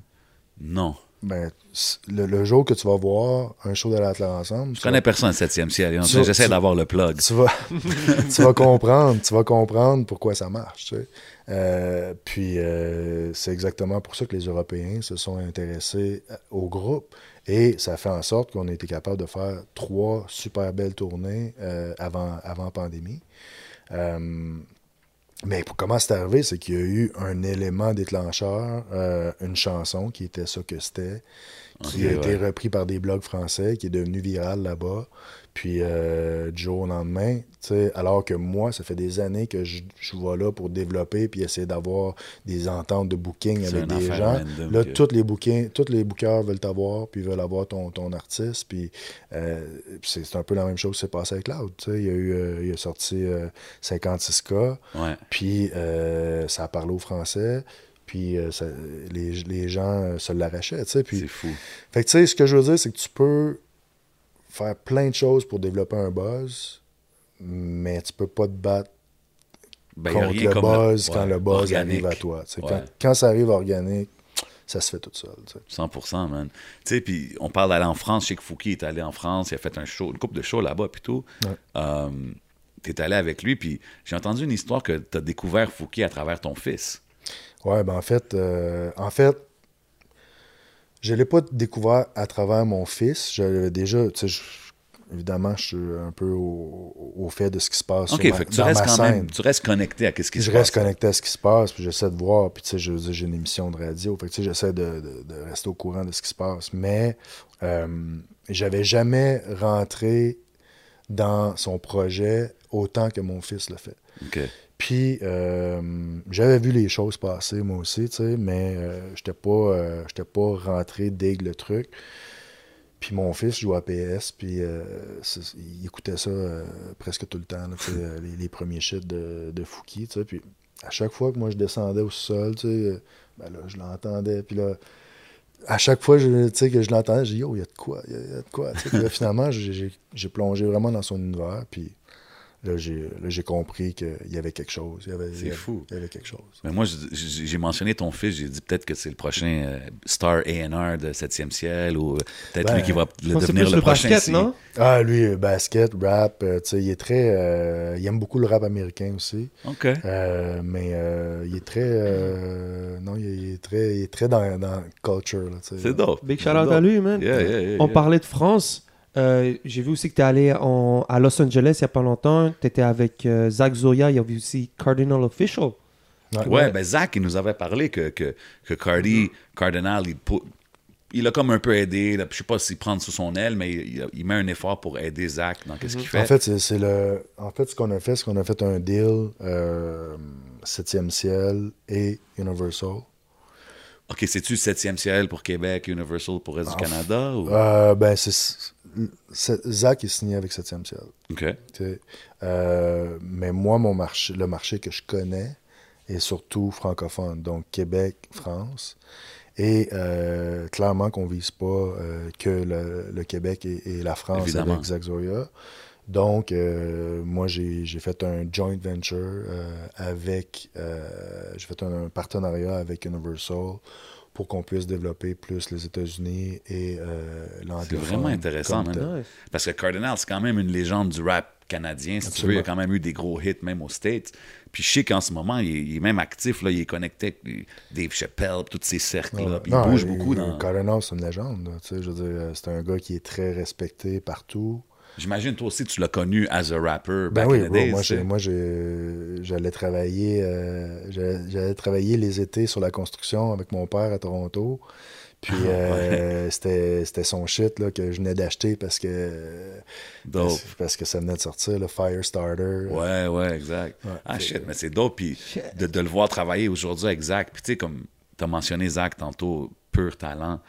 Pour moi, c'est le total package, ce, ce gars-là. Comme, Moi même aussi. quand il est venu s'asseoir avec nous, j'étais comme, damn, like, même, même pour l'entrevue, même pour tout, il, il, il sait comment. On dirait que je peux le prendre puis le mettre dans l'industrie n'importe où au monde, puis he's gonna fit in. C'est un jeune très, très focus. Euh, c'est un jeune qui, qui, qui a, qui a des objectifs, qui sait où il veut aller. Euh, après, c'est euh, là, on se bat, on se bat contre le monde. Ça doit être un, un challenge différent. Le challenge est complètement différent. On a parlé puis, de LA, tout ça, exact. comme pour un gars comme toi qui a toujours travaillé au Québec, comme tu as dit, quand tu vas à LA avec lui puis tu vois l'industrie là-bas, t'es-tu comme. C'est-tu un motivant pour toi ou c'est comme, damn, faut que je recommence? Moi, je suis revenu. Ben oui, non, écoute, c'est ça. C'est- Tu sais, moi, le- je- là, j'ai compris. Puis, tu sais, c'est- c'était la première fois que j'allais faire un vrai une vraie euh, opération de développement avec, euh, avec Zach. Puis d'ailleurs, on était avec Cardi, mais on était avec Ivan, un autre gars de, de Universal. euh, tu sais, puis, euh, tu sais, Cardi est arrivé. Il, était- il y avait d'autres trucs qui étaient arrivés. Il n'a pas été là tout le long. Mais Ivan, il était là tout le long. Puis Ivan aussi connaît plein de gens là-bas. Euh, puis, euh, tu arrives là-bas, puis tu te dis, OK, no- notre marché, comment ça marche? Ce que j'ai compris aux États-Unis, c'est que euh, c'est une grosse industrie, mais avec des micro-industries dans chaque ville. Hmm. Tu comprends? Donc, ici, exemple, Montréal, il y a l'industrie euh, qu'on connaît. Mhm. Euh, mais nous, c'est comme le Québec. donc, l'industrie canadienne, c'est Toronto, c'est Montréal. Euh, tu sais, tu as la scène à Toronto, tu as la scène à Montréal, tu as la scène à Vancouver. tu sais. Ouais, mais c'est ça, Puis après, c'est des petites affaires. Mais c'est tellement gros, les États-Unis, que tu as la scène à Los Angeles, tu Ouais, as la scène à Miami, tu as ouais. la scène à Houston, tu as la scène à Atlanta, tu as la scène à Ouais, New mais York. c'est ça, ça rend pas ça difficile à, à comme Absolument. savoir où commencer. Ah oui, c'est sûr. Mais tu sais, c'est pour ça qu'il faut que tu te, fixes, tu te fixes des objectifs. Puis, euh, puis, puis écoute, après, il faut rentrer en contact avec les bonnes personnes. Puis après, quand tu as rencontré ces bonnes personnes-là, ben, c'est d'établir des, des liens et de, de- de- d'essayer de, de maintenir ces relations-là. Tu sais, nous, on a passé l'opération qu'on a fait. Zach, il a bien chaîne. Il a fait bien ses choses. On a été devant des grosses personnes à écouter Nice. de la bonne musique. Puis quand j'ai des grosses personnes, là, je parle de, euh, des, des, des, des, Des noms qu'on connaît tous, genre. Bro, des, des gens, euh, des gens, euh, tu sais, je t'ai entendu parler l'autre fois dans ton podcast de Carl Sherry, puis, euh, Oui. tu sais, Oui. c'est des gens de la trempe de ces gens-là qu'on a rencontrés là-bas, là, tu sais. Nice. Fait que, Fait que c'est quand même prometteur. Moi, je trouve d'ailleurs, pour répondre à ta question, Carl Sherry, c'était HD, Haitian diplomate. Il était sur l'album Réflexion. c'est un gars d'ici, right? Il a, il a habité ici.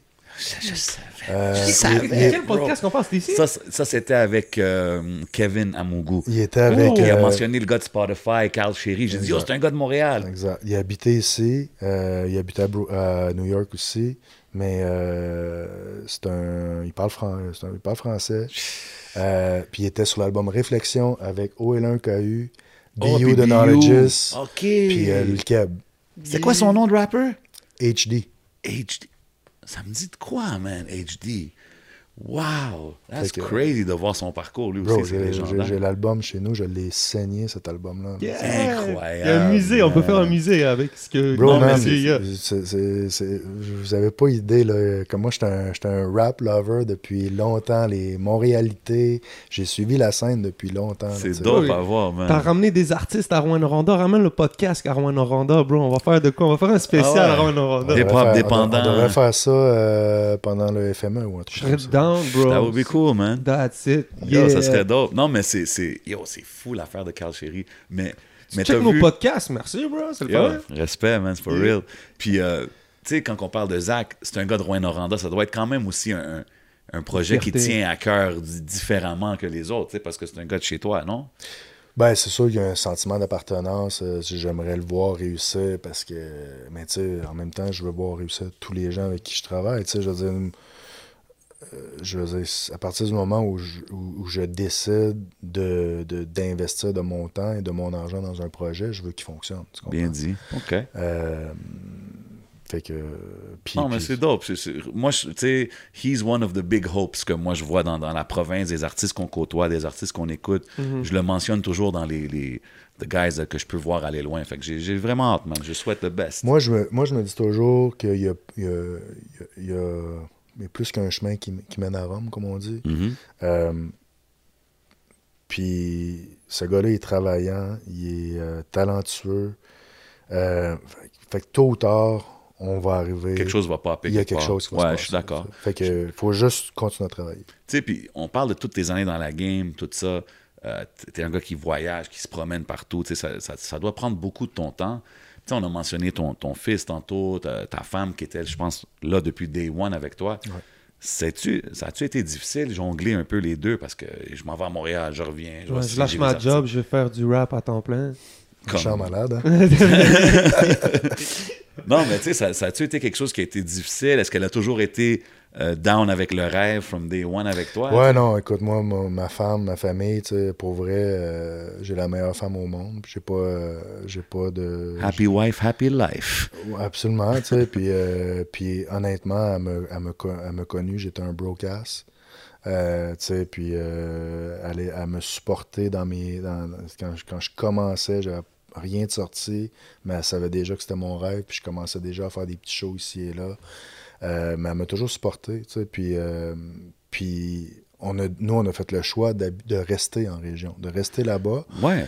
parce que la famille est là-bas, parce que c'est- c'est- de- de- le easy way, ça aurait été de venir ici. Mais c'est ça que je trouve spécial aussi. Tu as toujours gardé un pied à Rouen-Noranda no matter what. Mais, mais tu sais, ça a été un choix euh, de famille qu'on a fait, puis notre fa- sa famille est là. Tu sais, moi, j'habite euh, sur, une, sur une terre, j'ai une maison en campagne, je veux dire, on, on, euh, à côté de ses parents, ma mère est pas loin de nous, tu sais, il y a, il y a- il y a- il y a- il y a plein de choses, euh, il y a plein de choses qui font en sorte que euh, c'est facilitant aussi et que ça, ça aide que moi, comme je pars souvent, euh, ben, ma femme n'est pas seule avec les enfants parce que ça. la famille est prête. Euh, mais écoute, là, mes enfants sont rendus grands. Fait que là, on est rendu, à- à- on est rendu dans- ailleurs. Là, tu sais, mon fils est rendu en secondaire 4. Puis euh, ma That's fille en- entre au secondaire l'année prochaine. Donc, euh, tu sais, on est. God on bless. Ton fils, Ouais. va recevoir des mixtapes. Et présente ça à ton père. Présente ça à ton Ouais, père. c'est ça. Non, mais tout ça pour dire que, tu sais, ma famille m'a toujours supporté. Ça, ça doit arriver, je suis sûr, right? Ben, Yo, donne ça à ton père. man. Yo, donne ça à ton père. Euh, je, je sais que mon fils, des fois, il se sert de, il se sert de notre notoriété, là, pour, euh, de ma notoriété pour essayer de. Big shout out. tu sais, je suis faufiler, qui, là, bro? T'as-tu déjà entendu, Tu connais, entendu tu parler? connais-tu mon père? Ouais. Mon père est plus riche que le tien. ici, whatever. Yo, Fouki, je l'ai dans mon téléphone. Ouais, niaiser. Ben, Tu pas le coriace? non, non, mon blague, mais tu sais, euh, on a des bons kids, on, a, tu sais, on est chanceux, là, pour vrai. Mm-hmm. euh, On est vraiment, on est vraiment blessés, on a des, des bons kids, ils sont intelligents, Vraiment ils sont dope, sportifs. Ma femme, ma, ma femme aussi, euh, est là depuis day one. euh, elle est intelligente, elle est belle, euh, ça va bien, c'est cool. God J'ai vu un- une story, il y a- je sais pas- je sais pas si c'était l'été, cet été ou l'autre, ou peu importe, mais j'ai vu Fouki qui jouait au basket contre ton fils. Ouais, ben C'est- oui. C'était un bon, un très bon match en plus. Ah Ah ouais? hein? Ouais, ouais, ouais, ouais. Puis, puis, le basket a toujours été présent dans ta vie, comme on en, on Ah, en parle depuis tantôt. Je suis un- je suis un maniaque, j'ai joué quand même à- à assez haut niveau. Genre, Mais- tu veux signer chez 7ème Cell, faut que tu fasses un- une partie de 11 avec Anna Dodé. Toi, tu veux, vous jouez au basket? ou- non, non, moi, je- Hey man, I'll, I'll go to the seven, uh, se- septième ciel mansion and bring back the old, the old layup. You know what I'm saying? Non, mais écoute, nous, on est vraiment. euh, ma femme, c'est une crinquée de basket. Moi, j'étais un crinqué Ah de ouais, basket. On a joué les deux assez euh, collégial. Ok. Euh, mais tu sais, moi, c'était c'était la même. J'avais la même. euh, comment la même. La, la- la même euh, envie de réussir au basket Yeah. Ah, la même que dans passion le rap. pour les La deux. même passion, là, tu sais, c'est-à-dire que je mettais beaucoup de temps, je m'entraînais beaucoup. Euh, fait Ben, tu vois-tu des similitudes entre coacher euh, au basket puis runner le label? Ben oui, c'est sûr. C'est sûr que tu sais, quand tu coaches, tu diriges une équipe. Tu es capitaine de t'es capitaine d'un bateau, si on veut. Ouais, exact. Puis toi, faut que tu t'assures que, que tout le monde rame. Ouais, tout le monde Parce va dans la que même À partir du moment qu'il y en a un qui rame pas, ben le bateau commence à tourner. Sais. Mais tu es toujours impliqué aussi dans le basket, comme au. Québec, au niveau. ben euh, nous, on a, fait- on a créé une association, euh, Basketball Rwanda. Nice. Euh, Il y a plusieurs gens, là, tu sais, je suis pas, je suis pas seul là-dedans, mais moi et ma femme, on est quand même très impliqués. Euh, puis euh, il y a plein de gens, là, euh, shout out à tout le monde qui s'implique là-dedans, mais tu sais, on, Il y avait une affaire, j'avais entendu, euh, genre de deal, euh, 7e Avec, ciel, RDS. RDS. euh, On a vu beaucoup de- Ouais. des tracks jouer là. quand Ouais, même. ça c'est un autre, ça n'a pas rapport avec l'association. Non, non, ben, c'est ok. juste dans ton implication du basket. Là, Oui, oui, non, mais moi, j'étais un, j'étais un- j'étais un- comme je t'ai dit, j'étais un gros fan de basket. Puis, euh, Ben, yo, ça doit être spécial d'avoir un deal avec la NBA ou je sais pas, c'était. c'était avec ça RDS. c'était ouais. RDS, ouais. C'était cool. C'est quand même fresh. Oh, ouais, non, c'est très ça cool. doit être un beau bag aussi qui vient pas- avec ça. Ben, tu sais, le, le, le bag est. C'est de l'édition, ça? Ouais, c'est de l'édition, mais tu sais, c'est pas le bag qui est le plus intér- intéressant. Non, toi, t'es un fan, là, c'est Parce ça. c'est que, cool, bro, tu sais, je veux dire, quand est-ce que tu vas avoir la chance de mettre des images de la NBA, des plus grands joueurs au monde sur ta musique? Euh, Mhm. c'est- tu sais, fait que des fois, tu le fais pas tant pour l'argent, mais plus pour dire yo, on, C'est un on- moment. On fait, on fait un moment. Là, Ouais, ça. c'est quand même Puis on l'a fait quand même euh, deux, deux ans de fil, fait que c'était cool. Ça. Malade, man. Lourd, man. Plein de projets, man. Il y a aussi 100, euh, 117 117, ouais. Records, Ouais. Qui est un record label autre que rap, là. Exact. En fait, c'est une branche. C'est qu'un peu la- la- la- c'est une branche de 7e ciel. C'est la même équipe. D'ailleurs, shout out à mon équipe qui euh, Definitely. euh, super équipe avec qui. euh, Shout-out à Maude. J'ai travaillé quelques Maud, shows avec euh, Aliet, euh, Sam Rick. Sam Rick, euh, euh, Marine, Mia, Mia Florence, euh, Joe, euh, Charlène, euh, Jennifer, Yeah, yeah, yeah, Philippe, yeah. euh, Catherine, euh, Sonia, euh, je veux pas oublier Big personne. team, big euh, team. ouais, Yeah, a-. C'est c'est dope à voir, man. C'est dope. Moi, je- tu sais, je mentionne juste ça pour que. tu sais, un- parce que moi-même, je savais pas, j'étais pas au courant de ce label-là. Puis en faisant mes recherches, j'étais comme, damn, man, he's got his, his hand in everything. C'est ce que je veux dire? Puis je pense que c'est ça que tu as besoin de faire dans la musique pour avoir du succès. Tu sais, faut, comme tu dis, il faut que tu veuilles apprendre, il faut que tu, tu fonces. tu sais. Puis Yeah, man. de ce que j'entends de toute l'histoire qu'on parle, c'est comme tu n'as jamais hésité, il n'y a jamais eu un challenge qui t'a fait peur. C'est ce que je veux dire. So, Non, puis je pense, je pense que moi j'apprends encore. Là, tu sais, je, veux dire, je, je pense que j'ai quand même beaucoup de connaissances dans le milieu, mais j'apprends encore plein de choses. Puis euh, c'est ça que je trouve qui est motivant, tu sais, parce que c'est c'est un, un métier qui est dur quand même. Ce serait quoi que ton meilleur conseil pour les entrepreneurs qui regardent au Québec? Parce que c'est sûr qu'il y en a qui look up à, à ton travail et qu'est-ce que tu as fait. Si, en fait, si quelqu'un, si tu me permets peut-être un peu de switch ta Ouais, question, ouais. si tu avais un, deux, quelques conseils à donner à quelqu'un qui va être le next Anno de J, et comme yo, ça serait quoi les conseils que tu te donnerais? Je pense qu'il en a donné une coupe de bons durant l'émission. là. Ouais. Ben écoute, moi, tu sais, euh, moi ce que je dirais, c'est fixe-toi des objectifs, des, des objectifs atteignables. Tu sais. Euh, puis à chaque fois que tu l'atteins, euh, fixe-toi-en d'autres. Puis c'est comme ça que tu vas apprendre. Puis, euh, puis excuse-moi, mais lève-toi tôt. Hmm. Puis euh, commence à travailler tôt. Tu sais, puis c'est ça, man. Faut que tu sois sérieux. Le problème, c'est que tu peux pas être un entrepreneur si tu te lèves à midi. tu sais. Sorry, là, mais. euh, vrai. Il y a beaucoup d'argent qui s'est Yeah. fait entre 7h AM à Bro, midi, man, c'est là. là qu'elle se fait l'argent. Tu sais, euh, Bodo, il dit souvent, big shout out à Bodo qui est dans la place, il dit si tu si tu mets pas ton 40 heures, si tu mets pas ton le temps dans ta business, euh, cherche pas d'excuses, il faut, mets au moins ton 40 heures tout le temps, puis peut-être à un moment donné, tu te donnes les chances pour réussir. Non, puis tu sais, il y a 100%. d'autres- il y a- il y a- il y a- il y a d'autres façons de réussir euh, puis de faire de l'argent en, en faisant d'autres choses. Mais je veux dire, si tu es un entrepreneur, moi je, moi, je parle aux entrepreneurs. Après, euh, je veux dire, peut-être que tu vas bi- bider dans la crypto-monnaie puis que, tu vas- que, que tu vas avoir un coup de chance puis que tu vas...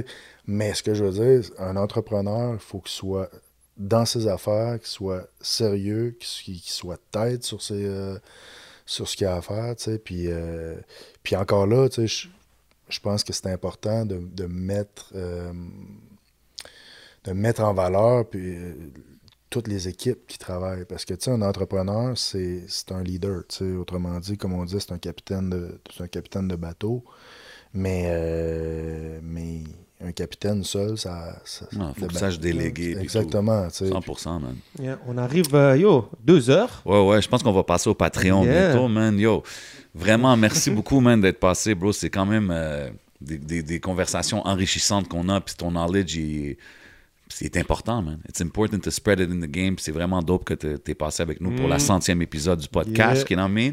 Big shout out à tout le monde qui nous regarde en ce moment. Shout out à toute l'équipe 7e ciel. Yes, Euh, avant, juste avant qu'on aille au Patreon, bien sûr. on arrive aux 20 ans de, de 7e ciel. Yeah. Il va-tu avoir un genre de, tu sais, je sais pas, un centre belle ou un gros, gros stunt comme ça qui pourrait plein arriver? de choses qu'on peut faire. Mais tu sais, il y a plein de trucs que, que, que- que je suis en train de, de- de réfléchir. Tu sais. OK. Euh, I just had to throw it in the atmosphere, you know what I mean?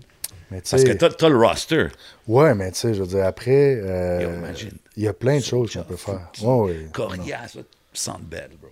Ça marche, bro, non? Euh, moi, moi, Ouais. t'as- mon billet, take my money. Ouais, I'll be there. That's all I'm saying. But yo, encore une fois, man, merci beaucoup à notre DJ d'avoir passé. On continue ça au Patreon. Yeah. Tout le monde abonnez-vous au Patreon, man. Big ups tout le monde qui supporte. C'est le Yeah. podcast, centième épisode. It's your Uh-huh. boy J7. It's your boy le 11. Catch us on Patreon.